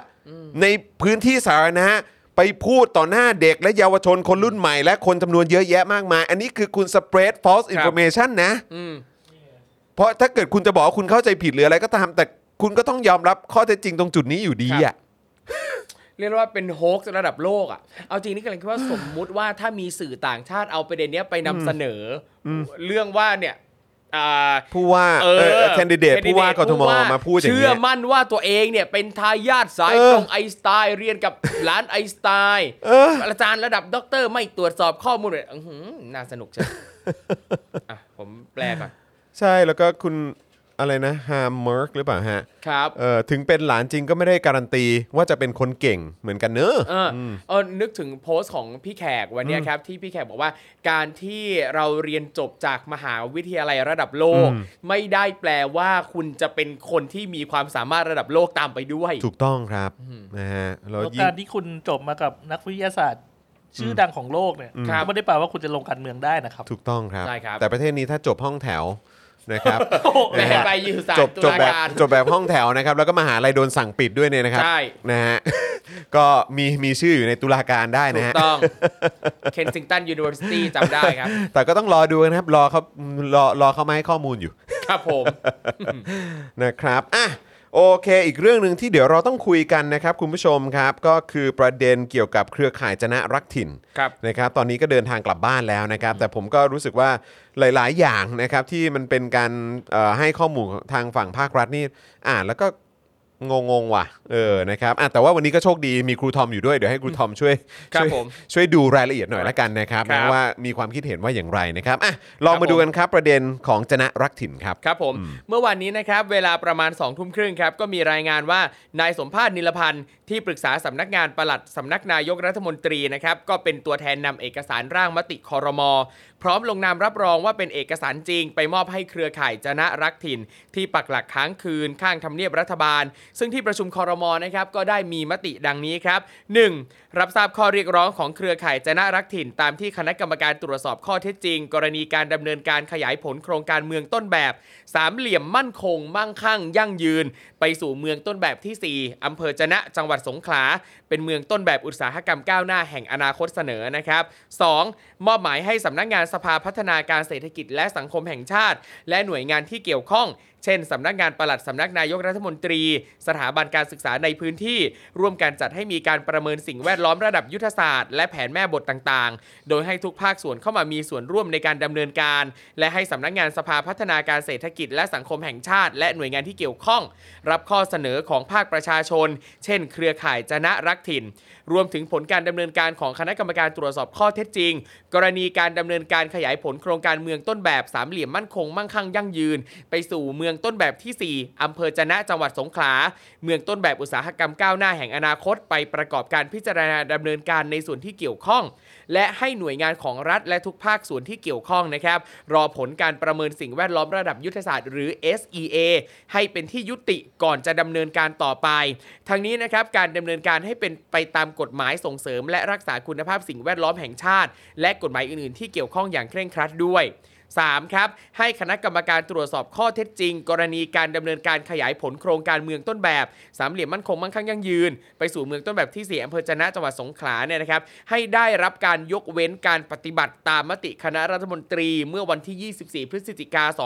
2558 เรื่องการเสนอเรื่องเร่งด่วนต่อคณะรัฐมนตรีในการเสนอเรื่องนี้ครับด้านเครือข่ายจนะรักถิ่นนะครับก็ได้ออกแถลงการหลังได้ข้อสรุปเป็นลายลักษณ์อักษรนะครับว่ามติคอรมอเป็นไปตามที่เรียกร้องพร้อมกับกล่าวขอบคุณทุกฝ่ายครับ ทุกเครือข่ายที่มาจากภาคเหนือ ภาคใต้และทุกภาคส่วน อย่างไรก็ดีเรื่องจะนะเนี่ยยังไม่จบแน่นอนครับ เนื่องจากวันนี้ยังมีทีมสนับสนุนนะฮะที่พยายามให้โครงการนี้เดินหน้าต่อไปให้ได้ รวมถึงในวันนี้เนี่ยยังต้องจับตาการเดินทางไปสอบตของนายกรัฐมนตรีด้วยนะครับว่าจะเป็นยังไงครับทั้งนี้นะครับเมื่อเช้านะฮะตั้งแต่เวลาตีห้าครึ่ง กลุ่มผู้ชุมนุมจนะรักถิ่นได้เก็บข้าวของสัมภาระส่วนตัว เพื่อเตรียมขึ้นรถทัวร์สองคัน ที่ทางสำนักนายกรัฐมนตรีได้จัดให้ เพื่อไปส่งที่อำเภอจะนะครับ ด้านเอาอีกแล้ว เห็นชื่อนี้แล้วก็เอาอีกแล้วอีกแล้วด้านนายธนกรวังบุญคงชนะ เห็นชื่อทีไรกูก็สายหัวทุกทีอะไรของมึง มาแล้วโฆษกประจำสำนักนายกรัฐมนตรีนะครับ เปิดเผยว่านายกนะฮะประยุทธ์เนี่ย ฝากขอบคุณอื้อหือไม่ได้กลิ่นความจริงใจจากคำว่าขอบคุณนี่เลยนะฮะอะไรฝากขอบคุณพี่น้องชาวจันนะอ่าวันก่อนเพิ่งให้มาไล่ให้เขาอยู่เลยนะฮะเพิ่งมาปราบเขาอยู่เลยนะครับ ฝากขอบคุณพี่น้องชาวจันนะ รวมทั้งตัวแทนกลุ่มประชากลุ่มประชาชนต่างๆ ที่เข้าใจการทำงานของรัฐบาล และเห็นถึงความจริงใจของนายกรัฐมนตรี แต่ผมว่าไอ้คำว่า ไอ้การที่บอกว่าเขาเข้าใจการทำงานของรัฐบาล และเห็นถึงเออความจริงใจของนายกเนี่ย ผมคิดครับว่าเอ่อพี่แดกเคลมนะฮะ ใช่ผมว่าผมว่าธนากรคุณคุณเคลม คุณเคลม คุณเคลม ครับอันนี้คือเป็นการพูดแบบเคลม ว่าเขาเข้าใจการทำงานของรัฐบาลใช่ถ้าเขาเข้าใจเนี่ย แล้วเขาจะกลับมาทำไมล่ะใช่อีกหลังจากหนึ่งปีให้หลังอะเพ ราะเขาเห็นว่าการทำงานของรัฐบาลนี่มันมีปัญหาไงครับ นะฮะแล้วเห็นถึงความจริงใจของนายก ใครเห็นถึงความจริงใจนายก ครับ วันก่อนนายกยังบอกอยู่เลยบอกว่าอะไรอะไรอะไรใครใครสั่งเอ้ยไม่ได้รู้เรื่องอะไรเลย ใครใครเป็นคนไปดิวใครเป็นคนไปเจรจาเออครับคอรมอเหรอผมเหรอก็ไม่นะเออ เออนี่จริงใจเหรออืมพูดไปเรื่อยแดกพูดไปเรื่อยธนากร ถ้าบอกว่าเห็นว่านายกมีความจริงใจแค่ไหน อันเนี้ยยังดูอะ เมคเซนกว่า อ่าใช่เออ ใช่ เพราะมันเห็นเห็นอยู่แล้วว่านายกจริงใจแค่ไหนเออนะครับอ่าเขาบอกว่าเนี่ยนายกเนี่ยก็เร่งแก้ปัญหาความเดือดร้อนของพี่น้องประชาชนในพื้นที่นะทำให้กลุ่มผู้แทนประชาชนจะนะ รวมทั้งภาคีเครือข่ายอื่นๆ ได้ประกาศยุติการชุมนุม แล้วก็ได้เดินทางกลับแล้วเมื่อตอนประมาณ7จ็ดโมงเช้าที่ผ่านมาครับขณะที่พลตำรวจตรีจิรสันแก้วแสงเอกรองผู้บัญชาการตำรวจนครบาลนะครับก็ได้ยืนยันว่าตำรวจไม่สามารถยุติการดำเนินคดีเอาทุกคนฟังดีๆนะครับตำรวจไม่สาามารถยุติการดำเนินคดีกับเครือข่ายจนะรักถิ่นทั้ง 37 คนตามที่เรียกร้องมาได้นะครับ เนื่องจากว่าผู้ต้องหาทั้งหมดเนี่ยเข้าสู่กระบวนการตามกฎหมายแล้ว ส่วนกลุ่มผู้ชุมนุมที่ยังชุมนุมต่อจนกระทั่งเดินทางกลับบ้านในวันนี้เนี่ยอยู่ระหว่างการรวบรวมพยานหลักฐานว่าจะมีผู้ใดมีความผิดเพิ่มเติมหรือเปล่า หากพบก็จะออกหมายเรียกให้มารับทราบข้อกล่าวหา เบื้องต้นเนี่ยนะครับคาดว่ามีความผิดในฐานฝ่าฝืนพรกฉุกเฉิน และพรบควบคุมโรค โดยล่าสุดก็มีรายงานว่า TPIPP นะครับหนึ่งในกลุ่มทุนที่มีบทบาทสำคัญในการผลักดันโครงการนิคมอุตสาหกรรมจนะ ก็ได้ประกาศยุติเวทีรับฟังความคิดเห็นแล้ว ตามมติคอรมอเมื่อวานานนี้นะครับ ซึ่งตรงตามข้อเรียกร้องของเครือข่ายจะนะรักถิ่น ที่ขอให้ชะลอไว้ก่อน จนกว่าการทำ SEA จะได้ข้อสรุปครับ ก็รอดูกันไปนะครับครับนะฮะแล้วก็กลายเป็นว่าชาวบ้านก็ยังโดนคดีอยู่นะครับอืม ก็ยังโดนคดีอยู่ครับนั่นทีอืฮะมนะครับในขณะที่เขาก็มาสลายการชุมนุมเนาะ อืมนะแต่นายกก็ฝากขอบคุณนะ ขอบคุณพี่น้องชาวจะนะ รวมทั้งกลุ่มต่างๆ ที่เข้าใจการทำงานของรัฐบาลเห็นความจริงใจนะครับ แต่ก็โดนคดีกันไป ใช่ โดนสลายการชุมนุมกันไป ใช่ เจอประสบการณ์แบบนั้นกันไป ใช่นะครับ นึกถึงเพลงแล้ว ขอบคุณเธอนะ แต่ฉันรักเธอไม่ได้อืมเออนั่นแหละครับ ตามสไตล์ครับครับนะฮะอะโอเค อีกหนึ่งเรื่องครับ โอ้โห ที่ต้องติดตามกันก็คือเออครมเข้าไฟเขียวนะ แผน 11 ปีครับฟื้นฟูคลองแสนแสบครับ วงเงิน 8.25 หมื่นล้านโอ้บาทตายครับแล้ว นะฮะวันนี้เนาะเออเมื่อวานสินะครับนะฮะนางสาวรัชดาธนาดีเรกนะครับนะฮะขาประจำฮะ รองโฆษกประจำสำนักนายกก็แถลงผลการประชุมของคอรมอแล้วก็บอกว่าคอรมอเนี่ยมีมติเห็นชอบแผนหลักการพัฒนาฟื้นฟูสภาพแวดล้อมคลองแสนแสบระยะเวลา 11 ปี ก็คือตั้งแต่ปี 64 ถึง 74 นะครับครับจำนวน 84 โครงการแล้ว 84 โครงการ ครับผมใช้84 โครได้งเลยการทีครับเดียวฟื้นฟูสภาพแวดล้อมคลองแสนแสบจำนวน 84 โครงการ ครับ ภายใต้วงเงิน 82,563 ล้านบาทครับ ตามที่นะฮะที่เอ่อวงเงินนะฮะที่ใช้ครับในงบประมาณเอ่อสำหรับเอ่อการฟื้นฟูสภาพแวดล้อมคลองแสนแสบคือ 82,000 ล้านบาท ครับ ตามที่สำนักงานทรัพยากรน้ำแห่งชาติเสนออซึ่งเป็นการสนองพระบรมเอ่อพระบรมราโชบาย ครับ ในหลวงรัชกาลที่ 10 ที่ทรงให้ความสำคัญกับการพัฒนาดูแลแหล่งน้ำลำคลองนะครับ อ๋อออ๋อ คือจากตัวเนี้ยก็คือเหมือนกับว่าเอ่อในหลวงรัชกาลที่ 10เนี่ยนะครับ ก็ทรงมีนโยบายเรื่องเกี่ยวกับการพัฒนาดูแลแหล่งน้ำลำคลอง ทางสำนักงานทรัพยากรน้ำแห่งชาติก็เลย อะ งั้นเลยเสนอโครงการพัฒนาคลองแสนแสบขึ้นมา เพื่อจะตอบสนองพระบรมราโชบาย อ่า82,000 ล้านนะครับ กับ 84 โครงการครับนะครับที่จะเกิดขึ้นในระยะเวลา 11 ปี ครับนะครับโดยแผนฉบับนี้ครับมุ่งแก้ปัญหาน้ำเสียในคลองแสนแสบที่เป็นปัญหาอย่างมากครับ น้ำเสียส่วนใหญ่ 70%นะครับเกิดจากกิจกรรมชุมชนบริเวณริมคลอง รองลงมาก็เกิดจากโรงงานและสถานประกอบการนะครับในปี 63เนี่ยมีปริมาณน้ำเสียที่ไม่ผ่านการบำบัดถูกปล่อยลงคลองแสนแสบและคลองสาขารวม 87,672 ลูกบาศก์เมตรต่อวัน ก็ไม่อยากเชื่อเลยนะครับว่าครับในยุคที่เลิศเลอขนาดนี้นะครับ ยุคสมัยเนี้ยนะครับนะฮะที่อยู่ภายใต้การบริหารจัดการที่เด็ดขาดนะครับของประยุทธ์จันทร์โอชาและพรรคพวกนะครับแถมเนี่ยก็ยังมีเอ่อคนที่ส่งตรงแล้วก็แต่งตั้งเองโดยคอสชเลยอย่างอัศวินขวัญเมืองเนี่ยโอ้โหการปล่อยเอ่อน้ำเสียต่างๆ ลงคลองแสนแสบ8แสนลูกบาทเมตรต่อวันเนี่ยยังคงเกิดขึ้นได้เนอะครับ มีค่าเฉลี่ยความสกปรกหรือ BOD นะครับอยู่ระหว่างที่ 6.9 ถึง 12.2 มิลลิกรัมต่อลิตร ครับ แหล่งน้ำที่มีค่า BOD มากกว่า 8 มิลลิกรัมต่อลิตรเนี่ยถือเป็นแหล่งน้ำที่มีมลพิษอย่างรุนแรงโอ้โห นะครับเพราะฉะนั้นอันนี้คือถ้ามากกว่า 8 เนี่ย ครับ 8 มิลลิกรัมต่ออต่อลิตรเนี่ยนะครับก็ถือว่าเป็นมลพิษนะฮะมีมลพิษอย่างรุนแรง ครับ อันนี้เนี่ยสูงสุดอยู่ที่ 12.2 มิลลิกรัมต่อลิตรเลยนะฮะ ถือว่าแบบ เกินไปใช้ได้เลยนะครับ ปัญหาน้ำเสียในคลองแสนแสบเนี่ยไม่ได้ส่งผลกระทบเฉพาะในพื้นที่กรุงเทพเท่านั้นนะครับ แต่ยังส่งผลกระทบถึงแม่น้ำบางปะกง ในจังหวัดฉะเชิงเซาด้วย เนื่องจากคลองแสนแสบเนี่ยมีความยาวตลอดสายประมาณ 74 กิโลเมตร ครับ อยู่ในกรุงเทพ 47.5 กิโลเมตร จังหวัดฉะเชิงเซา26.5 กิโลเมตร อืมครับผม นะครับ ซึ่งก็ก็ก็รู้สึกว่ามันก็น่าจะเกี่ยวกับ รัฐบาลอยู่ดีนะ ครับ เพราะว่าอันนี้ก็คือข้ามเขตกทมไปแล้วนะ ใช่ มันเข้าไปถึงที่ฉะเชิงเซาแล้วคนะรับ นางสาวรัชดาก็ยังบอกอีกนะครับว่า วิสัยทัศน์ของแผนพัฒนาฟื้นฟูครับ วิสัยทัศน์นะฮะครับ คือเพื่อให้คลองแสนแสบกลับมามีระบบนิเวศอยู่ในเกณฑ์ดีมีระยะเวลาดำเนินการ 11 ปี แบ่งเป็น 3 ระยะ ครับ ได้แก่ระยะเร่งด่วนก็คือปี 64 ระยะกลางนะครับก็คือ 65ถึง70 และระยะยาวก็คือปี 71ถึง74 ครับ นะครับ ซึ่งนะฮะจะดำเนินการโดย 8 หน่วยงานครับ ก็คือกรุงเทพครับมหานคร อ่ากรมชลประทาน ครับ จังหวัดฉะเชิงเซาองค์การจัดการน้ำเสีย กรมเจ้าท่า กรมส่งเสริมคุณภาพสิ่งแวดล้อม ครับกรมควบคุมมลพิษ และกรมโรงงานอุตสาหกรรมครับ อืมครับ โดยโครงการที่กล่าวมาเนี่ยนะครับจะขับเคลื่อนภายใต้ 5 เป้าประสงค์ครับ ก็คือ 1. เสริมสร้างความปลอดภัยในการสัญจรทางน้ำของประชาชน อ่า 2. ปรับปรุงสภาพภูมิทัศน์ บริเวณคลองแสนแสบ 3. การแก้ไขปัญหามลภาวะและคุณภาพน้ำในคลองแสนแสบ ครับ 4. การป้องกันปราบปรามการบุกรุกทำลายทรัพยากรในคลองแสนแสบ 5. การบริหารจัดการทรัพยากรน้ำในคลองแสนแสบ รวม 84 โครงการ อาทิ โครงการก่อสร้างระบบรวบรวมน้ำเสีย โครงการก่อสร้างโรงบำบัดน้ำเสีย โครงการก่อสร้างระบบบำบัดน้ำเสีย โครงการก่อสร้างสะพานคอนกรีตเสริมเหล็กข้ามคลองแสนแสบ โครงการเดินเรือคลองแสนแสบ ส่วนต่อขยายระยะทาง 10 กิโลเมตร โครงการต่อเรือไฟฟ้า 12 ลครับำ และการบังคับใช้กฎหมายที่เกี่ยวข้องกับมลพิษทางน้ำเป็นต้นครับวู้อ่าเยอะแยะมากมายเลยนี่เทียบเลยนะครับอะก็ตั้ง 84 โครงการนะครับ สำหรับแหล่งที่มาของงบประมาณ แผนพัฒนาฟื้นฟูรวม 82,563 ล้านบาท นางสาวรัชดาบอกว่าก็ 1 มาจากงบประมาณแผ่นดิน 81%นะครับ ครับ งบกทม 3.5%ครับ งบประมาณแผ่นดินเนาะ ครับ งบประมาณแผ่นดินนะแผ่นดินเอางบประมาณแผ่นดินนะครับ 80%นะครับ งบกทมครับ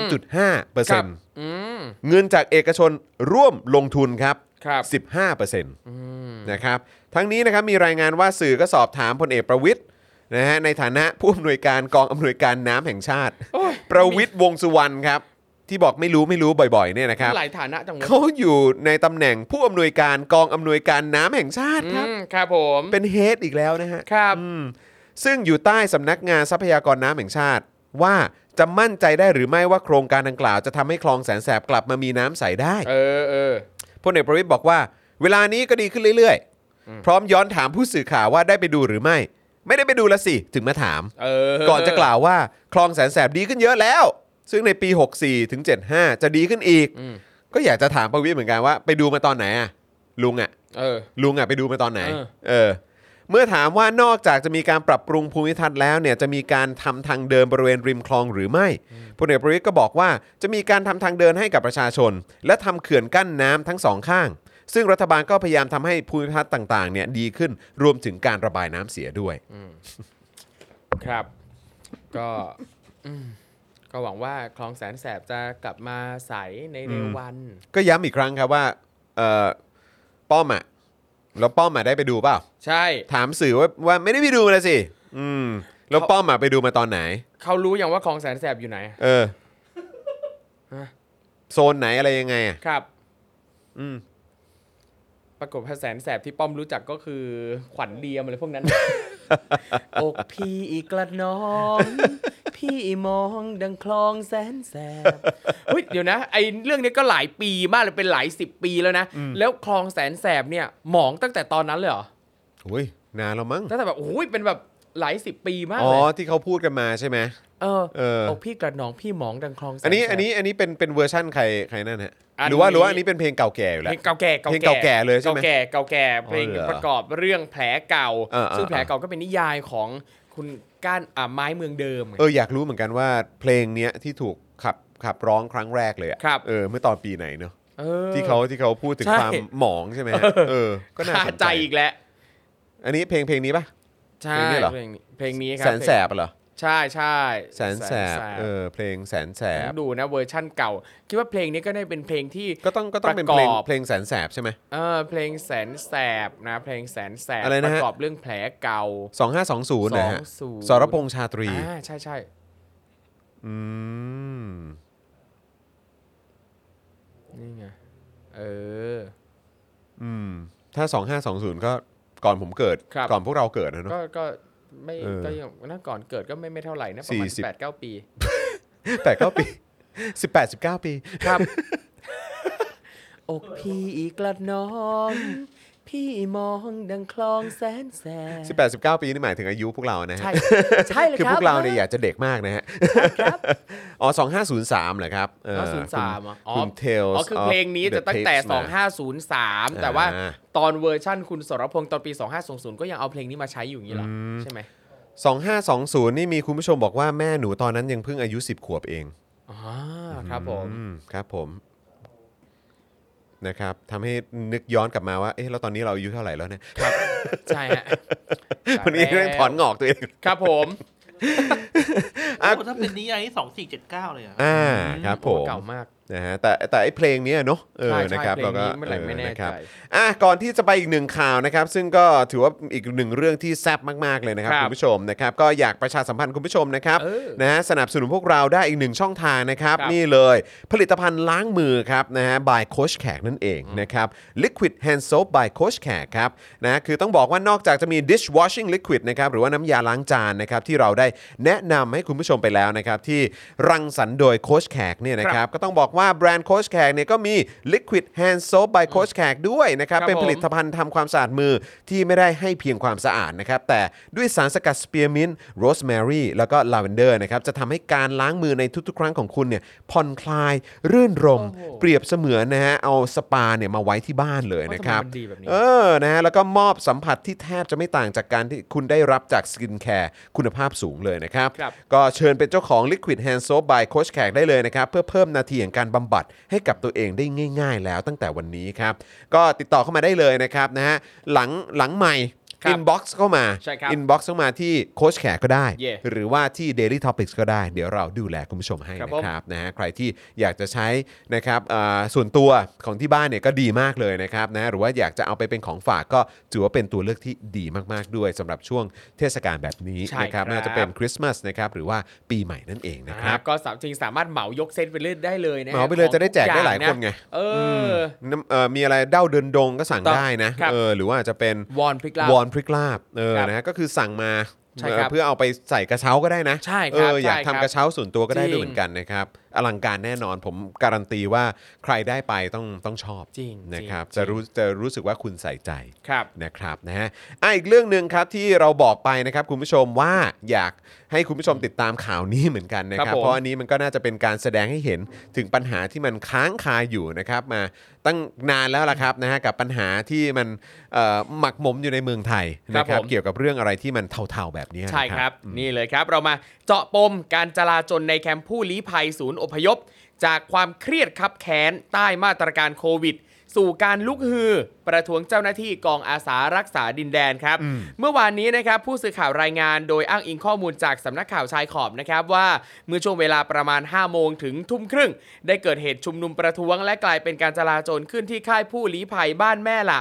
อำเภอท่าสองยางจังหวัดตากครับ สถานการณ์ที่เกิดขึ้นก็คือว่าการที่เหล่าผู้ลี้ภัยที่อาศัยอยู่ในค่ายนับพันคนนะครับได้พากันออกมาประท้วง เนื่องจากไม่พอใจที่เจ้าหน้าที่กองอาสารักษาดินแดน ชาวไทยนะในที่พักพิงเนี่ย ก่อเหตุทำร้ายร่างกายผู้ลี้ภัย 4 คนครับ จนได้รับบาดเจ็บทำให้ผู้ลี้ภัยทั้งหมดนับพันเนี่ยนะครับเกิดความไม่พอใจขึ้นมาครับแหล่งข่าวผู้ลี้ภัยกะเหรี่ยงในพื้นที่พักพิงบ้านแม่ละนะครับก็ได้บอกกับสื่อว่าสาเหตุของการชุมนุมประท้วงครั้งนี้มาจากการที่มีผู้ลี้ภัย 4 คน ออกไปทำงานนอกพื้นที่พักพิงนะครับแล้วทีเนี้ยจังหวะขากลับเนี่ยนะครับถูกเจ้าหน้าที่อสเนี่ยนะครับพบเข้าก็เลยถูกควบคุมตัว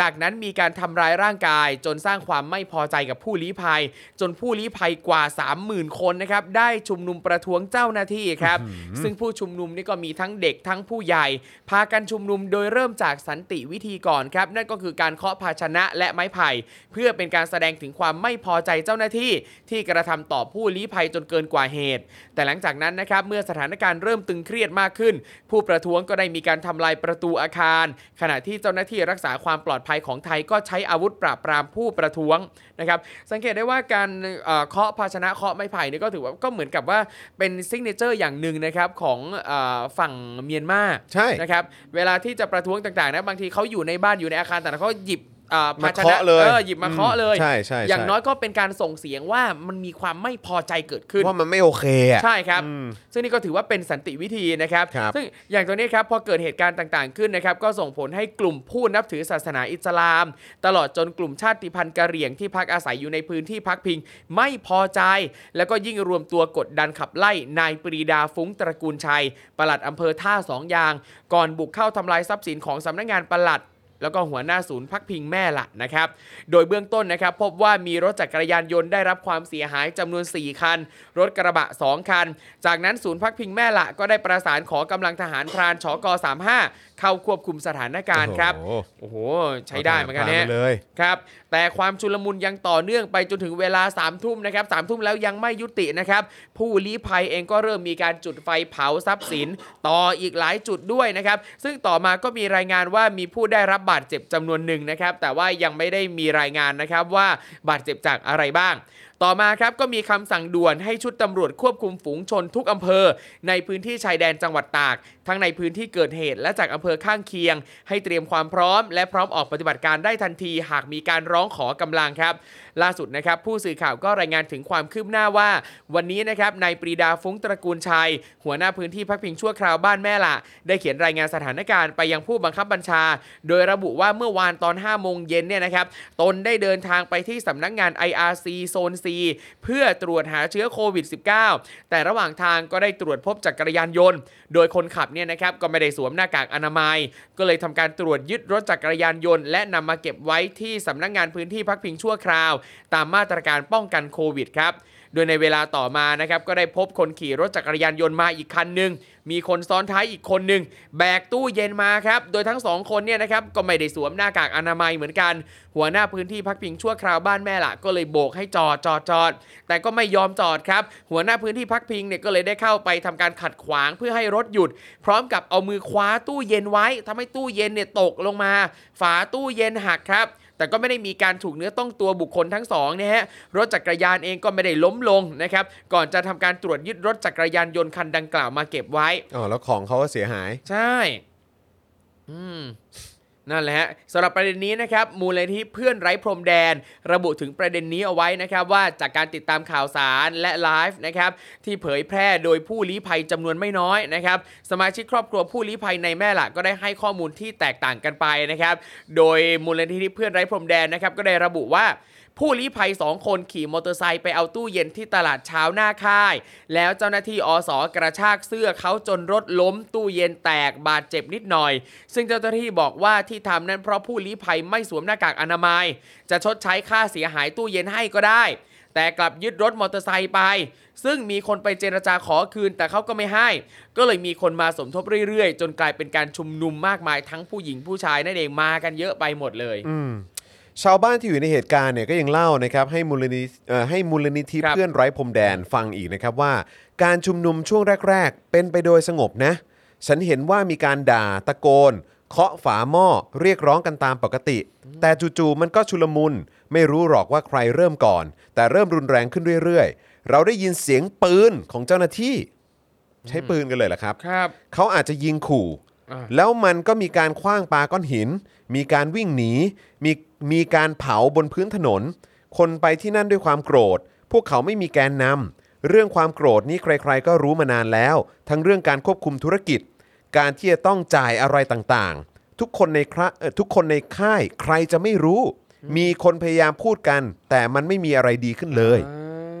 นะฮะอันนี้มันมีการพูดถึงประเด็นนะครับว่าไอ้เรื่องความโกรธเนี่ยใคร ๆ ก็รู้มานานแล้วนะครับเพราะว่ามันมีประเด็นการควบคุมธุรกิจหึครับธุรกิจอะไร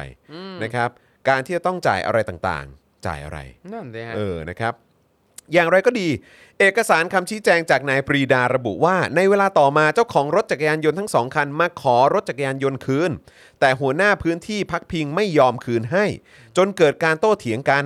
เพราะหัวหน้าพื้นที่พักพิงยืนยันไม่คืนรถจักรยานยนต์ให้ แต่ต่อมามีมวลชน 30-40 คนมาประท้วงให้คืนรถจักรยานยนต์ หัวหน้าพื้นที่พักพิงจึงได้คืนรถทั้งสองคันให้ แต่ต่อมาเวลาประมาณ 6 โมงเย็นครับ กลุ่มมวลชนประมาณ 100ถึง150คนได้เดินทางมาที่สำนักงานพื้นที่พักพิงอีกครั้ง พร้อมตะโกนส่งเสียงเรียกร้องให้ยกเลิกมาตรการล็อกดาวน์พื้นที่พักพิงชั่วคราว ครับ และอนุญาตให้ผู้ลี้ภัยเนี่ยจากเอ่อผู้ที่หนีภัยจากการสู้รบ สามารถออกไปทำงานนอกพื้นที่พักพิงชั่วคราวได้บ้าง ครับ และขอให้ยกเลิกการให้ผู้หนีภัยการสู้รบ สวมใส่หน้ากากอนามัย ซึ่งหัวหน้าพื้นที่พักพิงยืนยันว่าไม่สามารถทำตามข้อเรียกร้องได้ ขอให้กลับไปบ้าน ครับ แต่กลุ่มมวลชนดังกล่าวไม่ยอมกลับ จนต่อมาเหตุการณ์ได้ทวทวีความรุนแรงต่อเนื่องจนกลายเป็นการจลาจลดังกล่าว ครับ ซึ่งก็น่าสนใจนะครับคือถ้าเกิดว่าคือผมก็ไม่แน่ใจว่าทำไมเขาถึงบอกว่าเอ้ยไม่ต้องให้ใส่หน้ากากได้ไหมครับคืออันนี้อันนี้อันนี้คือ ถ้าเกิดไม่ใส่เนี่ยมันก็เป็นอันตรายกับเอ่อส่วนรวมอยู่แล้วแหละ ครับผมแต่เอ๊ะอันหนึงที่มันน่าสนใจเนี่ยก็คือว่าแล้วเขาได้หน้ากากอนามัยจากไหน คือเขาได้ได้ครับ หน้ากากอนามัยแบบฟรีๆปะอ่าอันคือนี้ หมายความว่าทางเอ่อพื้นที่พักพิงเนี่ยเขาครัเขาบเขามีให้หรือเปล่า เออเพราะว่าคือถ้าเขาไม่ได้ออกไปทำงาน เขาครับไม่มีรายได้ เขาหนีภัยมาเนี่ยครับ เขาจะไปหาหน้ากากมาจากไหนอะ ครับ แล้วก็คือใช้ซ้ำกันอย่างนั้นเหรอครับ อืมหรือว่ายังไงคือแบบว่าครับ แล้วคือเขาก็อ่าอ่าเข้าใจไหมอะคือครับเออเอออันนี้อันนี้ก็อยากจะรู้เหมือนกันนะครับครับว่ารายละเอียดเป็นอย่างไร ถ้าใช่ถ้า บอกกันได้นี่ก็จะดีนะใช่ครับ ถ้าใครมีข้อมูลเรื่องเกี่ยวกับสภาพความเป็นอยู่ การใช้ชีวิตเรื่องระบบสาธารณสุขสาธารณสุขต่างๆ ในนั้นใช่เป็นยังไงนะครับใช่ก็ฝากแจ้งมาด้วย ใช่ครับนะฮะข้อมูลเพิ่มเติมจากฝั่งของมูลนิธิเพื่อนไร้พรมแดนนะครับครับคือเมื่อสักครู่นี้เป็นฝั่งของเจ้าหน้าที่นะอืมมาอธิบายว่ามันเป็นอย่างนี้นะคครัรับบคราวนี้มาฟังของเอ่อมูลนิธิเพื่อนไร้พรมแดน หรือว่า Friends Without Borders Foundation นะครับระบุว่าเหตุการณ์การลุกฮือของผู้ลี้ภัยนี้เนี่ยส่วนหนึ่งมาจากที่ผู้ลี้เอ่อ ผู้ลี้ภัยเนี่ยถูกกักไว้ในรั้วลวดหนามในค่ายมานานมากนะครับนะฮะบางคนเนี่ยอยู่มายาวนานกว่า 20-30 ปีแล้ว ครับซึ่งหมายถึงว่าหนุ่มสาวจำนวนไม่น้อยเนี่ยเกิดและเติบโตอยู่ในสถานที่ควบคุมแห่งนี้ แน่นอนว่าทุกชีวิตที่ต้องอยู่อย่างไร้เสรีภาพเพื่อแลกกับความปลอดภัย ทุกคนล้วนต้องใช้ความอดทนมาโดยตลอด แรงกดดันและความเครียดที่สูง ส่งผลให้มีสถิติการฆ่าตัวตายที่สูงตามไปด้วยครับ นะครับ จากการศึกษาของ IOM ในปี 2017 เนี่ยมีความพยายามฆ่าตัวตายในแม่ละเนี่ยสูงถึง 66 ราย โอ้โหและกระทำสำเร็จไป 28 รายในช่วง 2 ปีก่อนหน้าครับ ครับ ซึ่งนับจนถึงทุกวันนี้ไม่รู้ขนาดไหนนะครับ ครับ มูลนิธิเพื่อนไร้พรมแดนนะครับระบุว่าในช่วงปีกว่าที่ผ่านมามาตรการป้องกันการระบาดโควิดเนี่ยได้ก่อให้เกิดความคับแค้นในใจของผู้ลี้ภัยมากขึ้น เพราะอะไร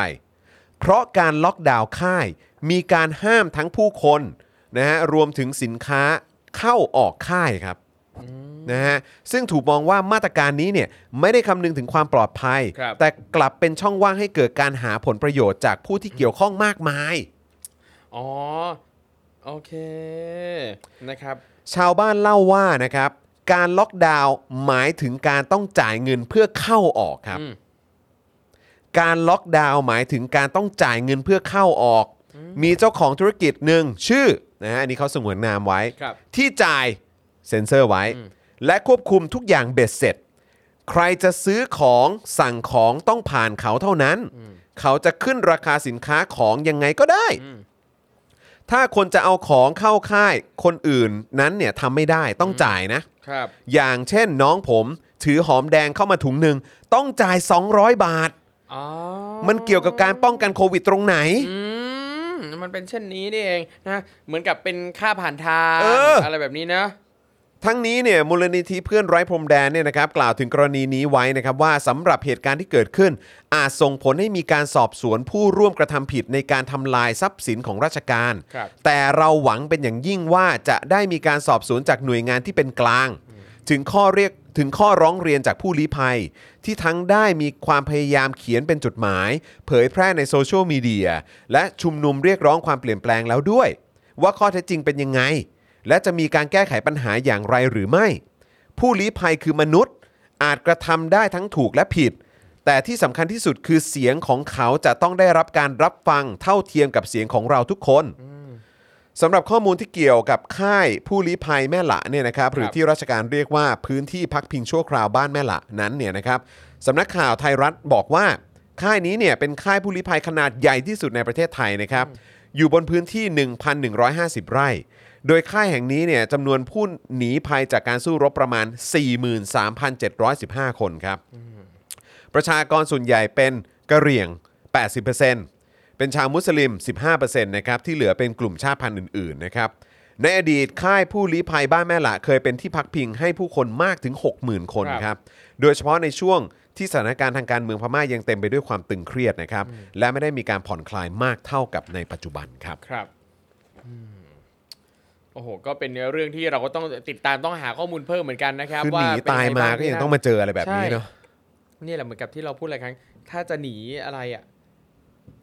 เลี่ยง แต่จุดนี้นี่คือเขาก็ไม่รู้จะหนีไปไหนใช่จริคงรับ ๆนะฮะใช่ครับ เออจะหนีไปไหนอะซึ่งซึ่งจริง ๆ แล้วเนี่ยถ้าสมมุติว่าอ่ากระบวนการต่างๆ ในประเทศเราเนี่ยทำอะไรตามหลักสิทธิมนุษยชนสากลเนี่ยตามปฏิญญาสากลใดๆเนี่ยเราจะต้องมีกระบวนการในการดูแลผู้แน่นอนลี้ภัยแน่นอนที่มีประสิทธิภาพกว่านี้ เราต้องใช่ อำนวยความสะดวกต่างๆให้เขามากกว่านี้ ไม่ใช่ว่า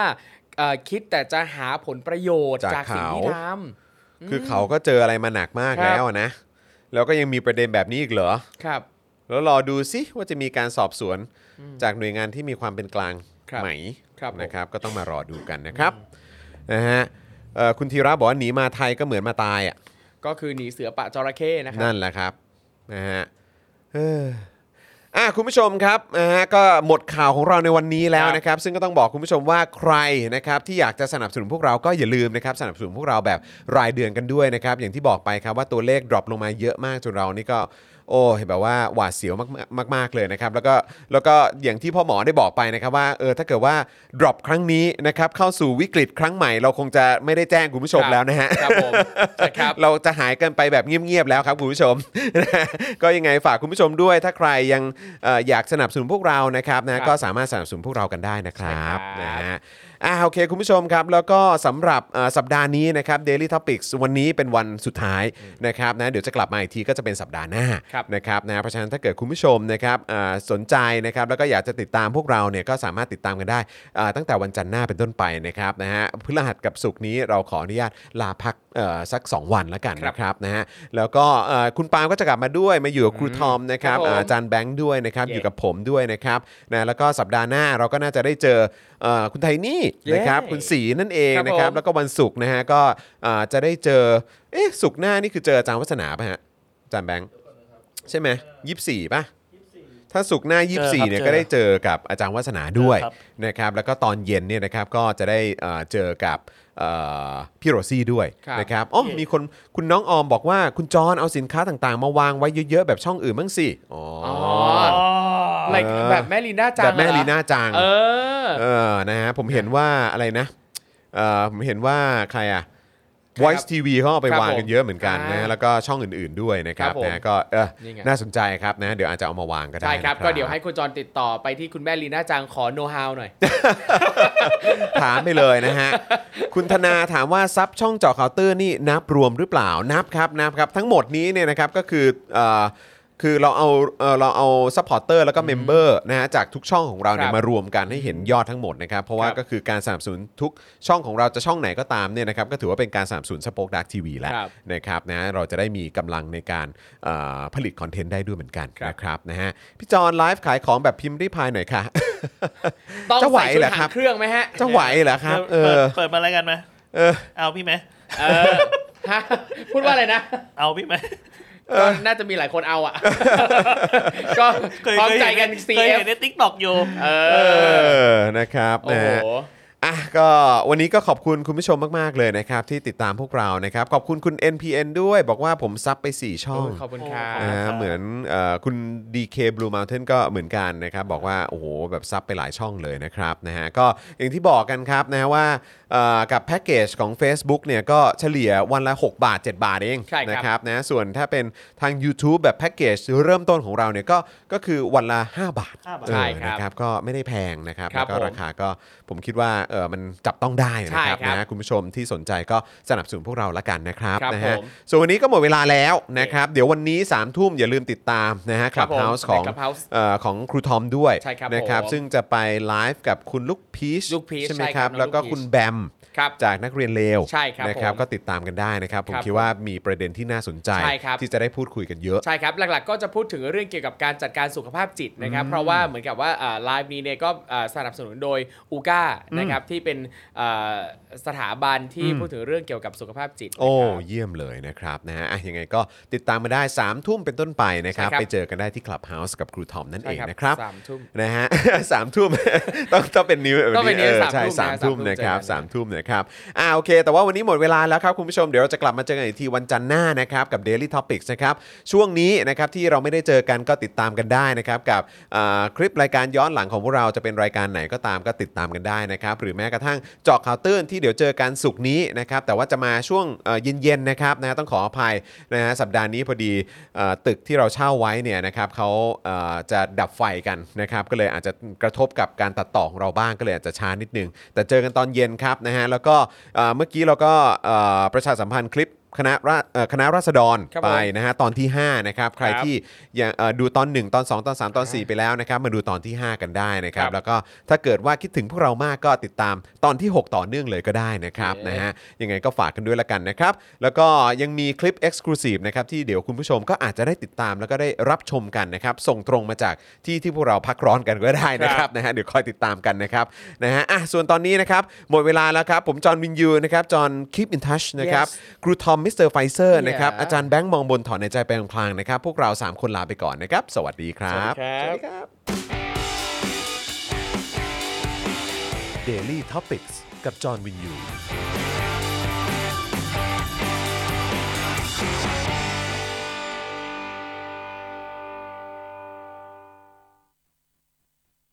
คุณผู้ชมที่อยากจะสนับสนุนเราผ่านทาง YouTube Membership นะครับ ง่ายนิดเดียวครับ แค่กดปุ่มจอยที่อยู่ข้างปุ่ม subscribe ใน YouTube Channel ของเรานะครับ เมื่อกดปุ่มจอยแล้วก็เลือกได้เลยนะครับ ว่าอยากจะสนับสนุนเราในแพ็กเกจไหน หลังจากนั้นก็เลือกวิธีในการชำระเงิน และเข้าไปกรอกรายละเอียดให้ครบถ้วนนะครับ แล้วก็กดปุ่ม subscribe ครับ แค่นี้คุณก็เป็น member ของ Spoke Dark TV แล้วครับสำหรับคุณผู้ชมที่อยากจะเป็น supporter ให้กับพวกเรานะครับ คลิกเข้าไปที่หน้าแฟนเพจของ Spoke Dark TV และรายการในเครือของเราครับ แล้วกดปุ่ม Become a supporter นะครับ หรือกดปุ่ม Support Now ใต้คลิปรายการของเราก็ได้นะครับ แล้วเข้าไปเลือกเลยนะครับ ว่าจะชำระเงินทางไหนครับ ไม่ว่าจะผ่านบัตรเครดิตเดบิต เครือข่ายโทรศัพท์มือถือหรือ Wallet ต่างๆ ก็ง่ายนิดเดียวนะครับพอคลิกเข้าไปแล้วนะครับก็อย่าลืมใส่ข้อมูลและรายละเอียดให้ครบถ้วนนะครับพอครบถ้วนแล้วก็กดปุ่ม subscribe ครับ แค่นี้คุณก็เป็น supporter ของ Spoke Dark TV แล้วครับ และเพื่อให้มั่นใจได้ว่าทุกท่านจะสามารถสนับสนุนเราได้อย่างต่อเนื่องในทุกๆเดือน โดยไม่หลุดจากการเป็นสมาชิก คุณผู้ชมสามารถเลือกสนับสนุนในช่องทางและแพ็กเกจที่ทุกท่านสะดวกที่สุดสำหรับการตัดบัญชีอัตโนมัติอย่างต่อเนื่องนะครับ เพื่อที่ Spoke Dark TV จะได้มีกำลังในการผลิตคอนเทนต์ดีๆ เพื่อคุณผู้ชมต่อไปครับ